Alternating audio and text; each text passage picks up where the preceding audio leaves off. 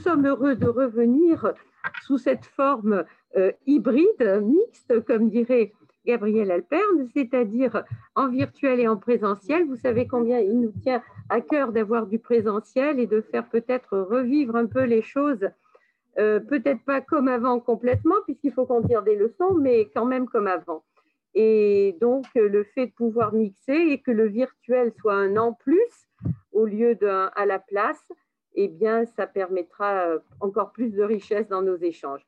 Aujourd'hui, nous avons la chance d'avoir avec nous Frédéric qui euh, travaille euh, beaucoup sur la pandémie et qui va nous faire sa conférence. Et nous aurons après, comme d'habitude, une heure de questions que vous pourrez, que vous pourrez dire, poser directement voilà, à travers l'écran. Et puis ici, nous, avec ceux qui sont avec nous. Je lui donne la parole, il va se présenter. Très bien. Euh, merci euh, de vous être connecté. Merci d'être présent. Euh, donc, je suis Frédéric Keck. je travaille depuis, travaille depuis une quinzaine d'années sur l'anticipation des pandémies par l'étude des maladies animales. Donc, je voudrais vous, présenter des euh, réflexions que j'ai euh, construites dans, un livre intitulé Les sentinelles des pandémies, euh, chasseurs de virus et observateurs d'oiseaux aux frontières de la Chine, qui propose un, diagnostic sur la façon dont cette, préparation aux pandémies a transformé finalement les techniques de santé au niveau global, donc ce qu'on appelle la, santé globale, en intégrant la santé des animaux euh, dans euh, euh, l'anticipation des, des, épidémies qui arrivent aux, humains. Alors, je vais, je vais partager mon, mon écran.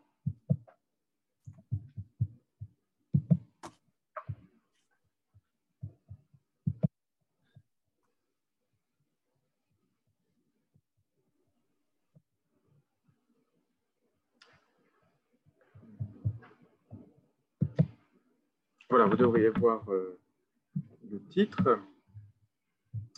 Euh, donc, je, vais commencer par un, petit rappel euh, sur, qui, qui, donc, replace euh, la pandémie de, Covid-19 sur le fond d'une série d'alertes qui ont été lancées depuis une quarantaine d'années sur ce qu'on appelle les maladies infectieuses émergentes, c'est-à-dire des pathogènes qui franchissent les barrières d'espèces et qui causent des maladies euh, pour lesquelles les humains n'ont pas d'immunité, ce qui déjoue donc euh, les politiques de gestion des maladies par la vaccination ou les antibiotiques qui s'étaient mises en place, euh, disons, après la Seconde Guerre mondiale et qui avaient permis de contrôler un certain nombre de grandes épidémies comme la tuberculose ou la variole, puisque on cite souvent cette déclaration euh, euh, précipité euh, ou trop optimiste de l'Organisation mondiale de la santé en 1980,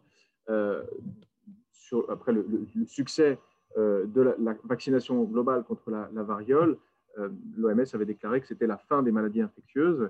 Et quatre ans auparavant, un virus était apparu en Afrique centrale sur un, fleuve du Congo qui s'appelle Ebola et ce virus était extrêmement euh, létal, il tuait 98% des personnes euh, infectées.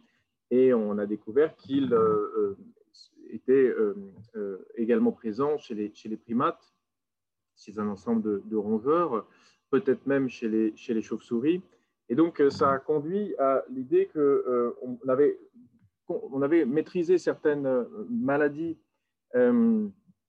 parce qu'on en connaissait bien euh, la transmission chez les humains, notamment la, variole, euh, euh, qui se transmet difficilement entre espèces, ou la tuberculose, dont la transmission par les, bovins était, aussi assez bien contrôlée, notamment par la vaccination, mais du fait de nouvelles relations entre les humains et les animaux, de nouvelles maladies allaient apparaître. Par exemple, des chauves-souris qui pouvaient se rapprocher euh, des villages humains ou euh, des pratiques de chasse de primates qui pouvait augmenter du fait de la consommation de viande de brousse dans les grandes villes africaines. Donc, des facteurs de transformation des relations entre humains et animaux qui pouvaient causer des nouvelles épidémies.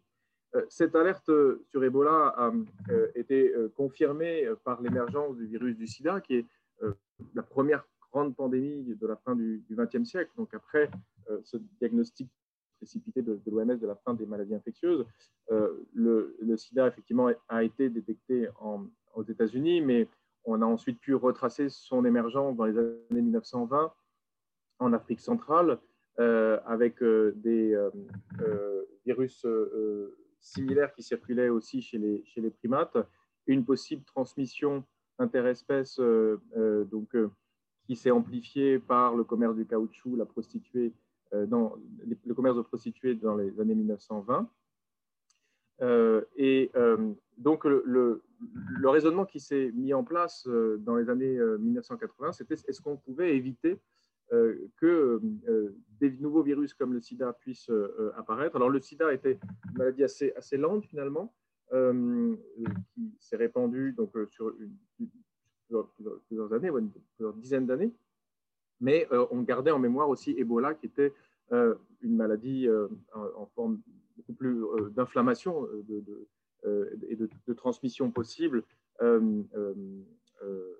rapide euh, et, donc, euh, ces euh, caractéristiques du sida, la pandémie et d'Ebola, le, caractère d'inflammation de grande létalité, explique la, mobilisation qui s'est mise en place autour de la grippe aviaire en Chine en 1997, autour du virus H5N1, donc un virus qui tuait 70% des personnes qui l'infectaient et qui se transmettait directement des oiseaux aux humains. Euh, on connaissait là, euh, depuis les années 70, les euh, circulations des virus de grippe des oiseaux aux humains en passant par les porcs, les porcs jouant un rôle d'atténuateur, de, de, véhicule intermédiaire pour les virus de grippe. Et donc, c'est cette transmission directe des oiseaux aux humains qui a pu expliquer le caractère très létal de ce H5N1 et qui finalement ne s'est jamais vraiment transmis d'humain à humain on a euh, depuis 1997 euh, à peu près 800 cas de, H5N1 chez les humains, 500 euh, morts, mais le H5N1 qui circule par exemple en ce moment chez les oiseaux en, Europe et qui cause des abattages massifs dans le sud-ouest de la France ne, se transmet pas aux humains. Mais on, voit donc comment ce raisonnement autour des, réservoirs animaux, donc primates, chauves-souris pour, certains, oiseaux, euh, porcs euh, pour, la grippe, est amplifié par les voies de circulation humaine. C'est en quelque sorte le parallèle entre ces deux cartes, celle des réservoirs animaux et celle des transports internationaux, qui conduisent à anticiper des épisodes de plus en plus fréquents d'émergence virale. Et puis, donc, en 2003, l'émergence du, du, SRAS en Chine euh, a confirmé le scénario de, la grippe aviaire, c'est-à-dire un, virus qui vient euh, du sud de la Chine et qui se transmet rapidement euh, au reste du monde. du fait de la place de la Chine dans l'économie mondiale, le SRAS a infecté environ 8000 personnes, dont 800 sont, sont, mortes, donc un virus très létal. Mais euh, euh, finalement euh, peu contagieux, il est, assez rapidement retourné dans son réservoir animal et on, a découvert effectivement qu'il il venait des, chauves-souris qui l'a rapproché d'autres virus émergents comme Nipah ou, ou Endra. Cette série d'alertes a été un peu infléchie par le H1N1, donc la grippe porcine du Mexique en, en 2009, parce que c'était euh, finalement un, virus moins dangereux que ce qu'on redoutait. Euh, même s'il était euh, nouveau, il pouvait y avoir des formes d'immunité pour ceux qui avaient été exposés au H1N1 de, 1918, de la grippe espagnole. mais ça a conduit effectivement l'Organisation mondiale de la santé à déclarer le H1N1 pandémique et à, commander un grand nombre de, de vaccins dans les pays qui étaient exposés. En 2012, un nouveau coronavirus est apparu en Arabie saoudite euh, qui se transmettait par les dromadaires, euh, donc le MERS-CoV, Middle East Respiratory Syndrome. Et là, on a un autre foyer de la mondialisation où donc la, le, virus a pu passer entre humains et on a un taux de létalité d'à peu près 30%. il y a eu à peu près 5000 personnes qui ont été infectées par ce virus et on continue à, surveiller donc, ce, virus en, Arabie saoudite. Le virus Ebola s'est déplacé d'Afrique centrale à l'Afrique de l'Ouest et a causé des, foyers de, plusieurs milliers de personnes. heureusement, il ne s'est pas répandu dans les grandes villes comme Lagos ou, Dakar, mais il, a surtout frappé des, des, petits pays à l'infrastructure de santé publique fragile comme le Sierra Leone, Guinée ou Libéria. Donc on voit comment la COVID-19 causée par le SARS-CoV-2 arrive au terme d'une série d'alertes sur ces virus qui viennent des animaux, qui se déplacent, qui passent des zones sauvages vers les, grandes villes. Et le, SARS-CoV-2 avait finalement une létalité assez faible au départ, 0,5% de personnes infectées qui en mouraient, mais il a été beaucoup plus contagieux que tous les autres virus émergents euh, qui, euh, euh, qui ont fait l'objet d'alerte depuis une, quarantaine d'années. donc finalement, ce qu'on voit à travers toute cette série d'alertes, c'est qu'à chaque fois qu'un virus apparaît sur, qui franchit les barrières d'espèces, on peut le, détecter et on peut essayer de le contenir dans, son réservoir animal et éviter qu'il cause une, pandémie. Et c'est ce raisonnement euh, qui a conduit donc à parler de préparation aux, pandémies, c'est-à-dire qu'à la sortie euh, d'une crise sanitaire causée par un nouveau virus, on essayait de renforcer les mesures de détection euh, pour éviter le, prochain virus. Alors, ce qui est intéressant, c'est que la préparation aux pandémies marque une rupture avec les formes précédentes de, santé publique, parce que l'émergence d'un nouveau virus n'est pas un événement que l'on peut anticiper sous forme d'un calcul de risque. Euh, c'est euh, la, fameuse formule, euh, il ne s'agit pas de savoir quand ni où la pandémie va apparaître, mais il s'agit de savoir si on va y être prêt. c'est justement parce que les virus émergents peuvent apparaître n'importe où sur la planète qu'il faut préparer les populations pour le, détecter le plus rapidement possible et prendre les gestes qui en limiteront les, effets. Donc un, une émergence pandémique apparaît euh, comme un événement euh, peu probable, mais dont les conséquences sont catastrophiques et qu'il faut donc imaginer euh, à, n'importe quel moment du, temps et à n'importe quel lieu de, l'espace pour en, limiter les, effets. Alors, cette, idée de la, préparation, elle a une histoire qui a été retracée donc, par des, anthropologues avec lesquels j'ai travaillé, qui la font remonter à au début de la guerre froide et à l'anticipation d'une catastrophe nucléaire, plus précisément d'une attaque euh, de, euh, des États-Unis par l'Union soviétique au moyen de, la bombe nucléaire. Et donc, dans les, le milieu de la, dissuasion nucléaire, on imagine justement euh, l'usage de, la bombe nucléaire comme un, événement catastrophique. Et c'est tout l'enjeu de la stratégie de, dissuasion, de, montrer que c'est une arme qui mettrait fin à, l'un des, antagonistes. Euh, mais dans les milieux de la dissuasion, certains euh, proposent aussi d'imaginer ce que serait la vie après une attaque nucléaire, euh, justement pour essayer d'en contenir les, débats, les, dégâts et pour pouvoir continuer à, faire la guerre en situation de, guerre nucléaire. donc c'est à partir de ce moment-là que les milieux de la défense civile impliquent la population dans l'imagination de, la guerre nucléaire à travers euh, euh, notamment des techniques de, simulation euh, qui consistent à, enrôler des acteurs pour imaginer que l'air est irrespirable, qu'il faut prendre des capsules d'iode pour s'en protéger. c'est ce qu'on appelle les stratégies de duck and cover aux États-Unis, où c'est des gestes que les, les familles apprennent à faire mais aussi donc utiliser des, euh, détecteurs de radioactivité euh, comme euh, des, des, animaux qui, vont être, qui vont réagir un peu comme le canari dans la mine qui va réagir à, la radioactivité Et c'est ce qu'on appelle donc des, sentinelles ou des signaux d'alerte, des systèmes d'alerte précoce.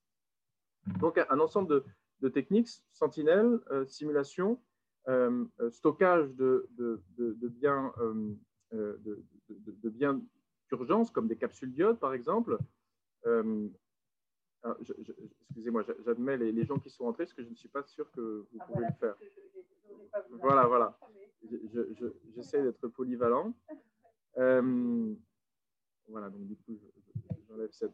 Euh, et euh, donc, ces, ces, techniques de préparation aux catastrophes ont été transférées à la fin de la guerre froide du monde de la défense civile vers ce qu'on appelle le monde de la gestion des risques, des, donc la gestion des menaces génériques plutôt, qui, donc un, large spectre qui couvre aussi bien euh, les désastres naturels de type euh, inondation, tremblement de terre,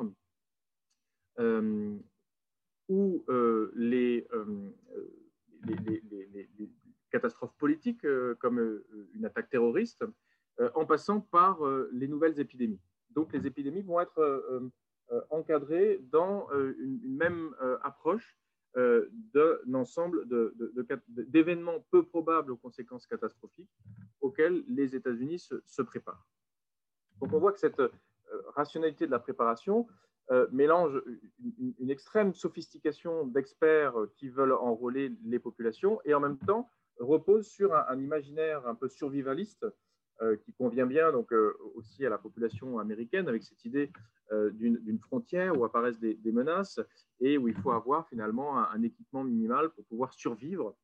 c'est ce qu'on appelle aujourd'hui les preppers, donc c'est tout un groupe qui pense que l'apocalypse va venir. Donc c'est à la fois une, des, catastrophes ponctuelles préparées par des administrations et puis ça peut être le l'apocalypse euh, euh, préparé par des groupes un peu euh, surréalistes ou, millénaristes et notamment inspiré par, par l'écologie avec l'idée d'un effondrement de, la civilisation.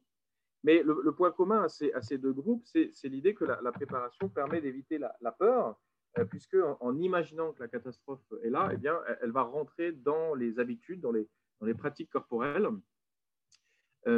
et on peut enseigner ça donc aux, enfants, comme on le voit dans ce livre, et euh, cette, idée de, se préparer à un événement euh, euh, catastrophique va être finalement au, un des principes de ce qu'on appelle la santé globale, c'est-à-dire une santé qui ne se concentre pas sur un territoire où on va gérer un ensemble de risques, mais qui va anticiper des, événements un peu partout sur la, la planète, avec l'idée, par exemple, qu'un foyer d'Ebola pourrait arriver sur le territoire américain très, très rapidement.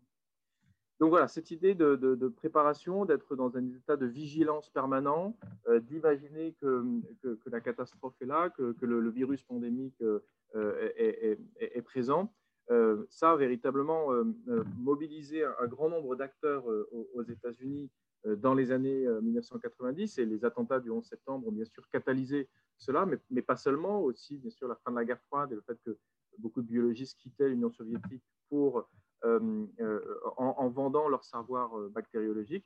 Donc, ça, catalyse beaucoup d'imaginaires. Un historien, Patrick Zilberman, a, retracé un peu cet imaginaire de, la, préparation aux, pandémies sous le titre tempête microbienne. Alors, ce que j'ai fait pour ma part, c'était d'étudier comment cet imaginaire de la préparation, et là je n'arrive pas à déplacer mon, passer ma diapositive. Voilà. Euh, comment cet imaginaire de la euh, préparation euh, s'est transféré en Asie? Puisque j'ai étudié comment la Chine s'est préparée à une pandémie de grippe aviaire, et notamment un, territoire très particulier qui est le territoire de, Hong Kong, qui donc a joué le rôle de sentinelle pour les, pandémies de, de grippe. Alors, sentinelle, c'est un, terme que j'ai décliné en, plusieurs sens. Euh, c'est à la fois une sentinelle au sens où les oiseaux vont euh, détecter des, virus de grippe qui vont ensuite euh, infecter les, humains et qui vont donc un peu jouer le rôle comme des, augures dans la, les techniques de divination romaine, c'est-à-dire qu'en en, observant les oiseaux, on va, savoir ce qui va arriver aux, humains. Sentinelle, c'est aussi certains territoires comme Hong Kong qui vont, parce qu'ils sont plus connectés, parce qu'ils ont plus d'informations, euh, parce qu'ils ont un espace de communication plus libre, vont transmettre les signaux d'émergence d'un nouveau virus, par exemple à l'Organisation mondiale de la santé. Et puis Sentinelle, c'est aussi ce qui décrit des, des, cellules du système immunitaire qui ont cette capacité justement à détecter les microbes qui entrent dans l'organisme et à transmettre leur information aux autres euh, cellules du système immunitaire de façon à déclencher une réponse immunitaire adaptée. Euh, puisque la plupart des, systèmes, des cellules immunitaires euh, sont programmées pour certains pathogènes du fait de leur mémoire d'exposition aux précédentes épidémies. Et justement, le problème des zoonoses, c'est qu'on n'a pas été exposé à ces nouveaux pathogènes. Et donc, ces cellules sentinelles euh, ont la capacité de capter n'importe quelle information euh, euh, microbienne pour ensuite donc, trouver la, cellule immunitaire qui pourra, pourra l'intégrer. Et l'hypothèse que font les, biologistes avec lesquels j'ai travaillé à Hong Kong pour expliquer que H5N1, SRAS ou Ebola soient si létaux, euh, c'est que ces euh, pathogènes ont la capacité à contourner les cellules euh, sentinelles, les cellules qu'on appelle les cellules dendritiques, et à infecter directement les autres cellules du système immunitaire en déclenchant une réponse immunitaire excessive qu'on appelle la tempête de cytokines. C'est une réaction dont on a entendu parler pour la Covid, parce que c'est ce qui explique qu'après la première semaine où la, la viralité, la réplication du virus diminue, on peut avoir euh, une réaction létale euh, du fait euh, de, de, cette réaction immunitaire excessive. Alors ça, a une leçon intéressante, c'est que l'organisme ne meurt pas du virus, le, virus cherche simplement à se répliquer, mais l'organisme meurt de son excès de signaux d'alerte. Et donc ça pose la question de savoir comment la sentinelle peut émettre des signaux d'alerte pertinents au moment euh, d'arrivée du, pathogène, alors que ces signaux d'alerte pourront être complètement euh, erronés euh, lorsque le pathogène aurait commencé à circuler dans, l'organisme. Donc ça, c'est une, une, leçon que j'ai gardée un peu pour décrire la façon dont un ensemble d'acteurs dans ce territoire de Hong Kong, aux frontières de la Chine, vont jouer le rôle de, de sentinelle en essayant d'être au plus près de ce que révèle le microbe des relations avec les, avec les oiseaux. Alors, euh, pour refaire un peu cette séquence historique que j'ai fait au niveau global hein, tout à l'heure, mais, le faire depuis, euh, depuis Hong Kong, euh, en 1997, quand il y a eu donc ce virus H5N1, le, la, colonie britannique de Hong Kong repassait sous souveraineté chinoise. Et donc, il y avait beaucoup de craintes sur les menaces politiques que faisait peser cette souveraineté chinoise euh, sur euh, les, libertés euh, acquises par les citoyens hongkongais. Et donc la grippe aviaire était aussi une façon d'exprimer cette inquiétude à l'égard de cette souveraineté chinoise dont on voit effectivement qu'elle est de plus en plus pesante sur ce, petit territoire de, 5 millions de personnes. alors,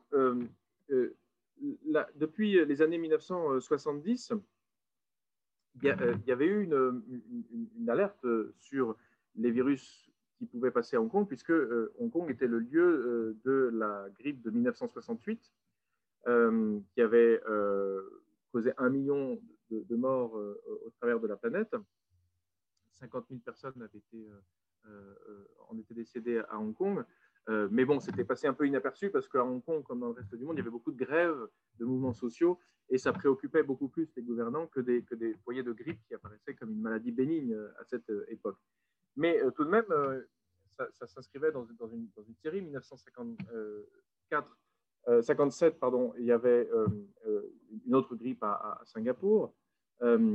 Et, donc, des biologistes australiens s'étaient dit, mais pourquoi est-ce que les, nouveaux virus de grippe apparaissent dans, le sud de, la Chine?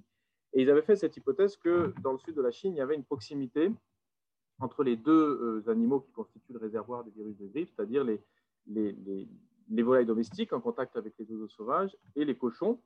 Et c'était proche de, euh, euh, des, lieux de commerce, des lieux d'habitation de, dense et de transfert de, marchandises, comme l'était la colonie britannique de Hong Kong. Donc, euh, Hong Kong et le sud de la Chine étaient le, laboratoire parfait pour l'émergence des, nouveaux virus de, grippe. ensuite, le, H5N1 s'est diffusé en Asie et puis en Europe jusqu'à certains pays d'Afrique, l'Égypte, le Nigeria. Et les mesures qui ont été prises à, Hong Kong ont été un peu le, baromètre pour savoir comment traiter de ces diffusions dans le reste du monde. Donc, on, a notamment abattu des, millions de, volailles à chaque fois qu'il y avait des, foyers de grippe. Et cette, mesure d'abattage a été assez spectaculaire en 1997 puisque c'est l'ensemble des volailles vivant sur le territoire qui ont été abattues, donc 1,3 million.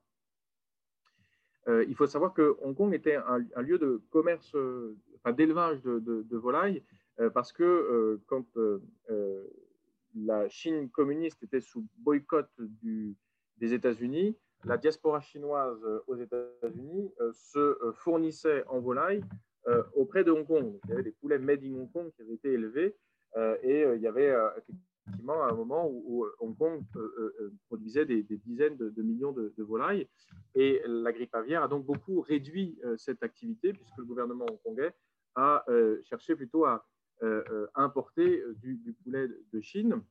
Alors, la raison pour laquelle il y avait une, crainte sur la grippe aviaire, c'est que ça ne concernait pas seulement les éleveurs qui étaient au contact avec les, volailles, mais aussi les consommateurs qui allaient acheter du poulet vivant sur les marchés. et justement, pour vérifier la fraîcheur de la volaille, ils pouvaient s'en rapprocher et puis, ils pouvaient ramener le poulet euh, euh, vivant ou, fraîchement abattu euh, chez eux, parce que le, poulet frais était un signe de, qualité gustative. Et, le poulet complet était aussi un, hommage que l'on faisait à son, invité, plutôt que d'avoir des, poulets découpés comme on le fait, fait en Europe. donc cette, pratique du, poulet frais a été beaucoup réduite, mais elle n'a pas, complètement disparu. Euh, les citoyens hongkongais sont restés attachés à cette, euh, pratique, même si euh, les, poulets hongkongais étaient plus chers que les poulets chinois.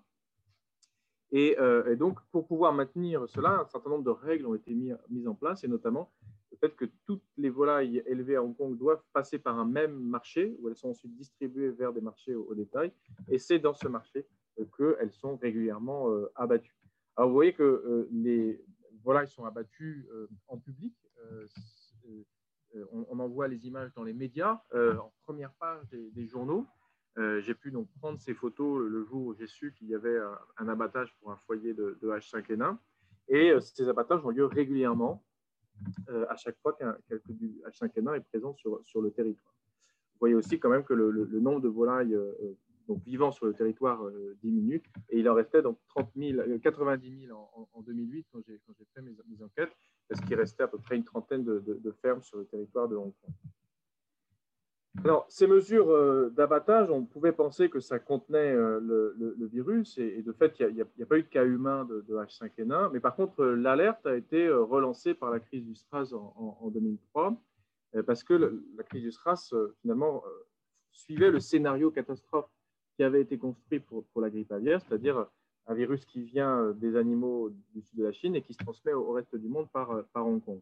C'est donc un médecin chinois qui est, euh, avait été infecté par une maladie respiratoire nouvelle, une pneumonie atypique, qui est arrivé à Hong Kong, qui a infecté 10 personnes qui ont ensuite pris l'avion et ça s'est répandu à une, dizaine de, pays, dont le Canada, ce qui fait que c'était effectivement pandémique aux yeux de, l'OMS et pas seulement une maladie asiatique.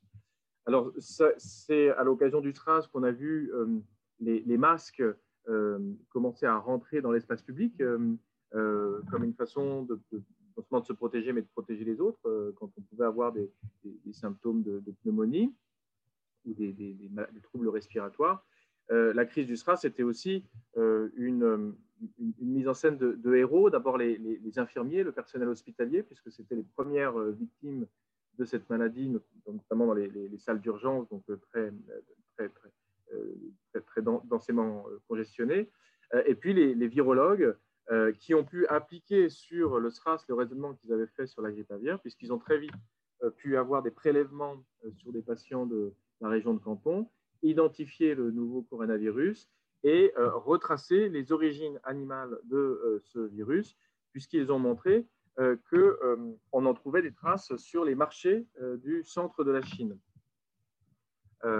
alors, ces marchés du, centre, donc ce n'était pas seulement des marchés aux, volailles, comme pour dans le cas de la grippe aviaire, c'était des marchés où il y avait toutes sortes d'animaux, notamment pour la médecine chinoise traditionnelle, où donc il y avait des tortues, des, scorpions, comme vous pouvez prendre dans cette photo au marché de, de Canton.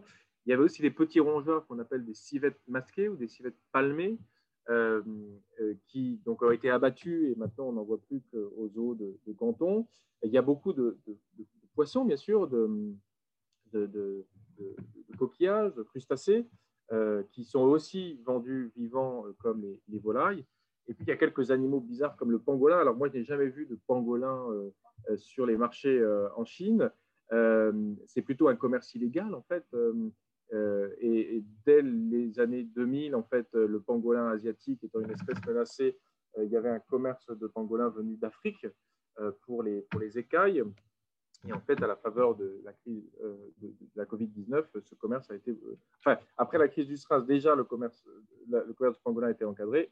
Et la Covid-19 et le fait d'avoir trouvé des traces de, SARS-CoV-2 sur les, pangolins de, des pangolins de Malaisie font que le gouvernement a simplement euh, augmenté ses mesures de, contrôle. Euh, mais donc aujourd'hui, on ne retient plus tellement euh, cette hypothèse du, pangolin. On cherche davantage du côté de, de, visons, puisqu'on a eu des, abattages de, visons en, Europe, une grande augmentation de la consommation de visons en Chine, et puis les chiens vivérins qui sont aussi vendus pour leur fourrure et qui transmettent assez bien le, le SARS-CoV-2. Euh, alors, le terme de, wet markets euh, a, fait l'objet de beaucoup de discussions parce que ça apparaissait un peu comme une, une, incongruité que la, Chine, pays si euh, moderne, avec des villes si denses, puisse garder ces marchés traditionnels qui étaient des, lieux de vulnérabilité et de, possible transmission. Alors, le terme wet market est trompeur parce qu'en fait, il vient de, Singapour euh, le gouvernement de Singapour est le, premier à avoir euh, acheté tous les marchés au détail euh, de son territoire en imposant des mesures d'hygiène et notamment le nettoyage en fin de chaque journée avec, avec, l'arrosage, d'où le terme wet qui signifie humide au sens propre et, non pas, et non pas sale. mais justement, en s'inspirant de, Singapour, maintenant le gouvernement chinois encadre beaucoup ces, ces marchés qui vont sans doute disparaître comme, comme euh, un, reste de, tradition, mais qui en même temps correspond à, des demandes de, citoyens euh, urbains qui veulent euh, des, circuits courts. Donc, on est en train de travailler avec des anthropologues sur ces, marchés en Chine, à Hong Kong, un peu aussi en, Corée, pour voir comment ces traditions vont se transformer du fait de, la Covid-19. Alors ça, c'est donc pour tout ce qui est sur les marchés. Maintenant, si on regarde un peu dans les, fermes, les fermes ont été soumises à ce qu'on appelle des mesures de, biosécurité.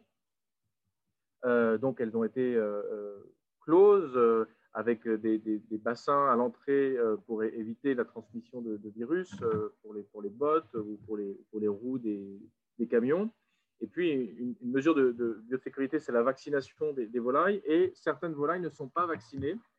et de façon à pouvoir détecter ces virus qui rentrent dans la ferme, puisque le, vaccin trompe un peu sur la, présence des, virus. Et euh, euh, Hong Kong est le seul pays, euh, à le seul territoire à ma connaissance à, avoir cette mesure de, poulet sentinelle, donc non vacciné. Et le terme chinois pour ces poulets sentinelles m'a beaucoup intéressé. Xiao Bingji, ça signifie littéralement poulet soldat siffleur. Donc c'est vraiment l'idée que la, ferme est le lieu de, combat contre, contre les virus et qu'on on enrôle les volailles dans ce, combat des, des, éleveurs, puisque du fait de leur densité, les, élevages de volailles sont euh, un, lieu particulièrement propice à, ces mutations de, virus. Mais c'est aussi le cas donc, dans, les, euh, dans, les marchés où euh, des, vétérinaires vont faire des prélèvements pour suivre les, virus qui circulent chez les, oiseaux. Et c'est aussi le cas donc, dans les forêts ou les grottes où vivent les chauves-souris, puisque depuis 2003, les autorités chinoises ont euh, soutenu la construction d'un laboratoire de, virologie de haute sécurité qui permet euh, d'étudier des virus de chauve-souris. Donc, vous avez ici euh, Shou Zhengli, qui est une biologiste française, pardon, une biologiste française, chinoise formée en, France et qui dirige donc ce laboratoire de, Wuhan, où elle, a effectivement ramené beaucoup de, virus de chauve-souris pour en, étudier les, mutations. bien sûr, toute la question, c'est de savoir si le laboratoire de Wuhan était le lieu d'émergence du virus qui venait des chauves-souris ou si ça s'est passé par un, marché. donc, c'est toute la discussion sur l'origine du virus et les mesures de biosécurité qui permettraient d'éviter de tels événements euh, d'émergence. Euh, moi, ce qui m'intéresse, c'est effectivement de voir comment euh, il y, a toute cette discussion sur l'abattage et les mesures de, bien-être animal que, ça, implique pour éviter ces, mises à mort massives. Mais il y a, toutes ces, ces, mesures assez fines qui permettent de, donc de, de, vacciner, de, prélever des, oiseaux ou des, chauves-souris, et ainsi de, les considérer euh, comme des réservoirs euh, euh, au sens d'une réserve un peu naturelle où on va étudier la diversité, diversité des espèces d'animaux et diversité des espèces de, virus. Alors, du coup, ça rapproche les virologues d'un autre groupe avec lequel j'ai travaillé, qui est les observateurs d'oiseaux. et je rassemble virologues et observateurs d'oiseaux à travers cette catégorie un peu générale du, chasseur de virus, puisque les observateurs d'oiseaux, euh, c'est euh, un peu des, chasseurs qui ont renoncé à, tuer les oiseaux pour les observer, pour en, apprécier, en valoriser la, diversité. Et euh, on, retrouve un peu chez les observateurs d'oiseaux de, Hong Kong cette, généalogie un peu militaire, puisque le, le birdwatching à Hong Kong a été d'abord pratiqué par des officiers coloniaux britanniques euh, qui allait euh, sur, euh, je ne sais pas si je peux montrer avec la flèche, oui, si, si vous voyez, qui, allait, est-ce que vous avez la présentation? Ah d'accord, vous l'avez ici, d'accord. donc qui, avait, qui allait à la frontière du territoire de, Hong Kong pour vérifier que des, enfin pour contrôler d'éventuelles arrivées de, migrants chinois, parce que Hong Kong a été beaucoup plus peuplé par des populations fuyant la Chine communiste. Et euh, en observant donc les, les, rivières qui faisaient la, frontière, euh, ils observaient aussi tous ces oiseaux euh, qui se nourrissaient dans les, dans les marais, dans les, dans, les, zones humides au, delta de la rivière des Perles. il y a à peu près 500 espèces d'oiseaux à, Hong Kong, donc qui se posent ici dans leur trajectoire migratrice entre le, nord et le sud de l'Asie, de l'Asie de l'Est. Alors, donc ces officiers britanniques progressivement ont été relayés par des, par des, Chinois euh, euh, de plus en plus éduqués, euh, plus riches aussi, qui avaient du temps de loisirs, qui s'équipaient pour aller voir les oiseaux depuis les observatoires. Et ils étaient très remontés contre le gouvernement quand on a d'abord accusé les oiseaux sauvages de porter la grippe aviaire. Et ils ont donc montré par des pratiques de, comptage et de, cartographie que les, le cas de grippe aviaire sur des oiseaux sauvages euh, n'était pas pardon, sur ces territoires euh, aux frontières où, ils aimaient aller, donc les, deltas, les, forêts, mais était plutôt au centre du, territoire, dans la région très peuplée de, de, Kowloon, qui était justement la zone où le, médecin chinois porteur du, du SRAS était arrivé en, 2003. Donc, il y avait un peu cette idée de l'épicentre de l'épidémie qui pouvait ensuite se diffuser au reste du monde. Alors, qu'est-ce qui se passait sur ce marché aux oiseaux, euh, pardon, sur, ce, oui, sur cette zone de, de, c'est le marché aux oiseaux où euh, des, aimables retraités viennent euh, présenter leurs oiseaux pour qu'ils apprennent des chants avec, avec, avec d'autres oiseaux, ou des, jeunes gens viennent acheter des oiseaux d'ornement. Mais il y a aussi une population assez, assez mélangée euh, qui euh, euh, vient acheter des petits oiseaux pour les relâcher. Donc, c'est des, citoyens ordinaires de, la classe moyenne qui, à la, fin de la semaine, vont s'adonner à, cette pratique rituelle qui est encadrée par des, moines bouddhistes. Et donc, ils vont acheter ces oiseaux pour, des sommes assez différentes. il peut y avoir des petits moineaux pour des sommes dérisoires et puis euh, des, oiseaux aux couleurs extravagantes pour des, pour des anniversaires, par exemple. Euh, et alors le, problème, c'est que quand ils relâchent ces oiseaux dans des, dans des parcs à, côté du, marché aux oiseaux, eh bien, ces, ces oiseaux peuvent, euh, souvent se, retrouvent morts après être relâchés, soit parce qu'ils ont attrapé des maladies, soit parce qu'ils étaient stressés dans les, dans les cages où ils étaient conservés ou, simplement parce qu'ils étaient relâchés dans le mauvais environnement. Et donc, les, observateurs d'oiseaux ont, fait remarquer que toute cette pratique religieuse était très sympathique du point de vue de l'idée d'une circulation des âmes entre les oiseaux et les, humains, mais elle pouvait être très dangereuse du point de vue de la circulation des, virus.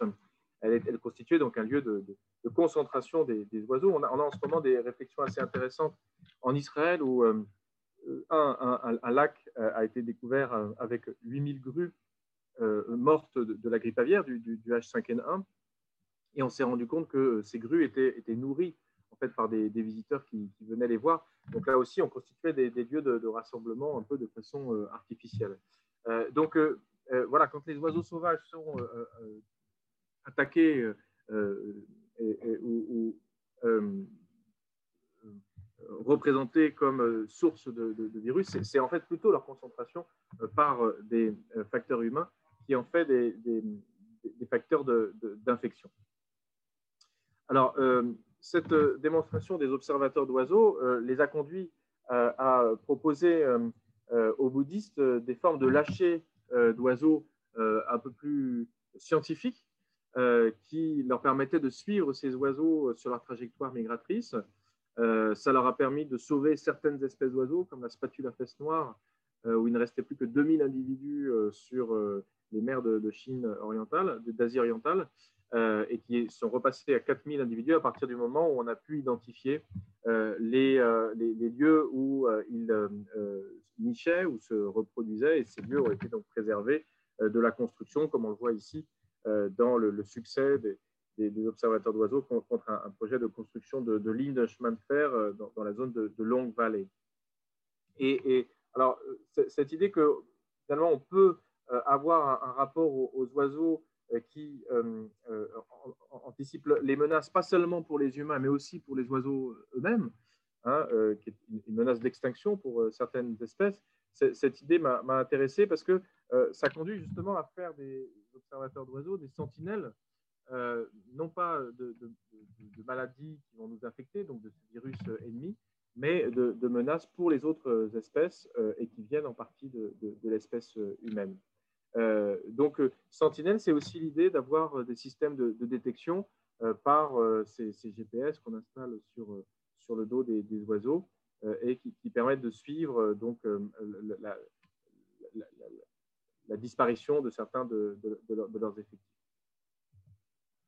Alors, j'ai proposé donc une, théorie des, des, sentinelles qui essaie d'expliquer finalement pourquoi ça intéresse les humains euh, de euh, euh, entrer en relation avec les oiseaux comme porteurs de signaux d'alerte pour leur santé. donc on pense par exemple aux canaris dans, la mine, on pense aux, donc aux, volailles dans, les fermes ou, les, observateurs d'oiseaux avec ces, GPS. Tout ça, c'est des figures de, sentinelles où finalement quelque chose de, commun aux oiseaux et, aux humains nous informe sur des, catastrophes communes, des menaces communes. Euh, et euh, euh, je me suis demandé si finalement les oiseaux avaient eux-mêmes des comportements sentinelles et ce que ça pouvait nous dire sur la, fonction des sentinelles dans, l'évolution. Et donc j'ai découvert la théorie d'un ornithologue israélien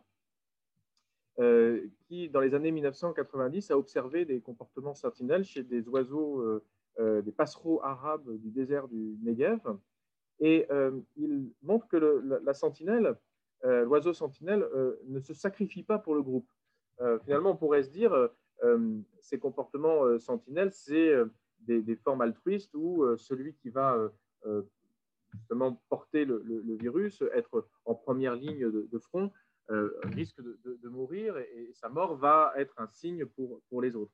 En fait, ce que montre Zahavi, c'est que ce n'est pas du tout le cas, ce n'est pas du tout un, jeu morbide ou, un sacrifice, euh, c'est plutôt quelque chose comme une danse, puisque en fait, il observe que euh, plusieurs oiseaux vont se mettre en, sentinelle à l'approche d'un prédateur et ils vont chanter et leurs chants vont avoir euh, des, des, variations qui vont alors à la fois alerter le, prédateur qu'il a été vu, que ce n'est donc pas la peine d'attaquer, mais qui vont aussi informer le reste du groupe sur la valeur euh, euh, de euh, émettent ces, sons. Donc, le, comportement sentinelle n'est pas du tout un comportement altruiste, mais bien un comportement égoïste, dans une sorte de compétition pour le prestige euh, de euh, ceux qui vont envoyer ce que Zahavi appelle des signaux coûteux. Des signaux coûteux au sens où les, signaux d'alerte des, sentinelles ne remplissent, pas une, fonction utilitaire. Euh, il, pas très, souvent, les, sentinelles se trompent, leurs signaux apparaissent comme excessifs, justement. Et, donc, ils, sont, ils, sont, ils sont coûteux au sens où ils ne remplissent pas une fonction utilitaire dans l'évolution, mais par contre, ils, ont une fonction esthétique. ils vont renseigner sur la valeur de, celui qu'il émet, un peu comme le pan euh, dans la théorie Darwin euh, montre sa valeur euh, dans une compétition sexuelle par cette magnifique queue colorée qui est en fait un handicap dans la lutte contre les, prédateurs. Alors ça m'a amené à, réfléchir dans quelle mesure finalement ces comportements qu'avaient des, territoires ou des, des groupes en, essayant de percevoir les, signaux de, la, nouvelle épidémie, n'était euh, euh, pas porté euh, par cette idée de réduire le coût de l'épidémie, mais au contraire, l'idée de, montrer qu'on était capable de voir l'épidémie, qu'on pouvait faire face à ces, menaces écologiques en nouant des nouvelles relations au travers des espèces qui avaient un côté esthétique, qui avait donc une dimension, une dimension presque artistique, on pourrait dire, euh, au sens où ces, signaux que vont produire les, ornithologues ou les virologues euh, font partie de cet imaginaire euh, dont nous avons besoin pour nous préparer aux, pandémies. Alors, ça, c'était donc tout, l'aspect des, sentinelles que j'ai beaucoup travaillé. Je voudrais, alors ça, a été confirmé pour moi par le début de cette pandémie. On s'est beaucoup interrogé pour savoir si les sociétés asiatiques étaient plus préparées euh, aux pandémies que les sociétés euh, européennes. Et on a attribué euh, cela à des traditions autoritaires, meilleur contrôle des populations.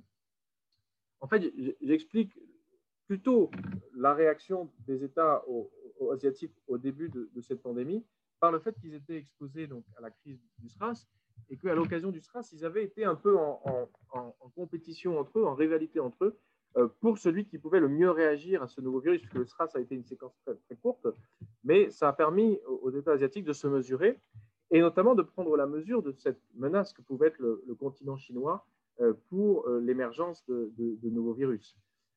donc je reprends un peu l'image des, quatre tigres asiatiques face au, dragon chinois, le dragon chinois qui est un peu cette puissance silencieuse de, mutation, et en face donc des petits États euh, qui euh, se mobilisent rapidement parce qu'ils ont développé toute une économie de l'information et de la communication, se mobilisent rapidement pour euh, détecter les, signes de, l'épidémie. Donc, notamment, il y a eu une, sorte de rivalité, mais productive, entre ces États pour séquencer le, virus du, SRAS. Et, de même, donc, au, début de la pandémie de, de Covid-19, il y a eu tout un échange euh, de euh, technologies pour partager la, séquence euh, du, SARS-CoV-2 et, bien sûr le, gouvernement chinois ayant sa propre sentinelle avec le laboratoire de Wuhan a collaboré à cette, à cette, compétition. J'interprète même un peu le, confinement qui était finalement la, la réponse à l'échec de la sentinelle pour le Covid-19 comme un autre signal d'alerte que la Chine a envoyé et qui ensuite a été adopté par beaucoup d'États euh, un peu en désespoir de cause pour montrer qu'on prenait la mesure de cette, catastrophe. Mais en tout cas, euh, voilà, je, prends la, sentinelle pas seulement comme une façon de, réduire le coût des, épidémies, même si c'est euh, bien sûr une façon de, justifier ces mesures de, santé animale, mais aussi comme une façon d'envoyer des, signaux et d'imaginer un, monde où on vit avec, avec les animaux à travers des, des vulnérabilités communes. Alors, je déplace ce, raisonnement sur l'autre technique de, préparation, la, deuxième technique de préparation euh, que euh, nous avons distinguée au départ. Ça va aller beaucoup plus vite que sur les, sentinelles. Euh, donc, cette, deuxième technique, c'est les simulations. Hein. J'ai parlé du fait que pendant la, guerre froide, il y avait donc ces, ces, scénarios où on imaginait que l'attaque nucléaire avait eu lieu et comment on pouvait vivre avec des pastilles d'iode et, et en, se protégeant sous, sa table. Bah, il s'est passé un peu la même chose avec les épidémies, c'est-à-dire qu'on a fait des, des réunions de, décideurs où on, organisait un, jeu sur ordinateur où face à donc, un virus qui émergeait à Singapour ou au Vietnam, ils devaient distribuer des masques, des vaccins et se coordonner entre eux et réagir à des événements inattendus comme un État qui impose une, quarantaine à, une population qui, le traverse. Euh, et, ces, jeux euh, sérieux de, décideurs euh, sont beaucoup alimentés aussi par des, logiciels qu'utilisent les, les virologues, qui sont un peu des formes de, jeu, parce qu'on intègre beaucoup d'informations et on produit une belle image qui est un arbre d'évolution du, du, virus, et ça permet d'anticiper des mutations du virus qui remettrait complètement en question les mesures de santé qu'on avait prises pour, d'autres formes du, virus. Alors bien sûr, ces, images sont devenues très familières euh, avec euh, le SARS-CoV-2 dont on, suit maintenant régulièrement l'apparition des, mutants.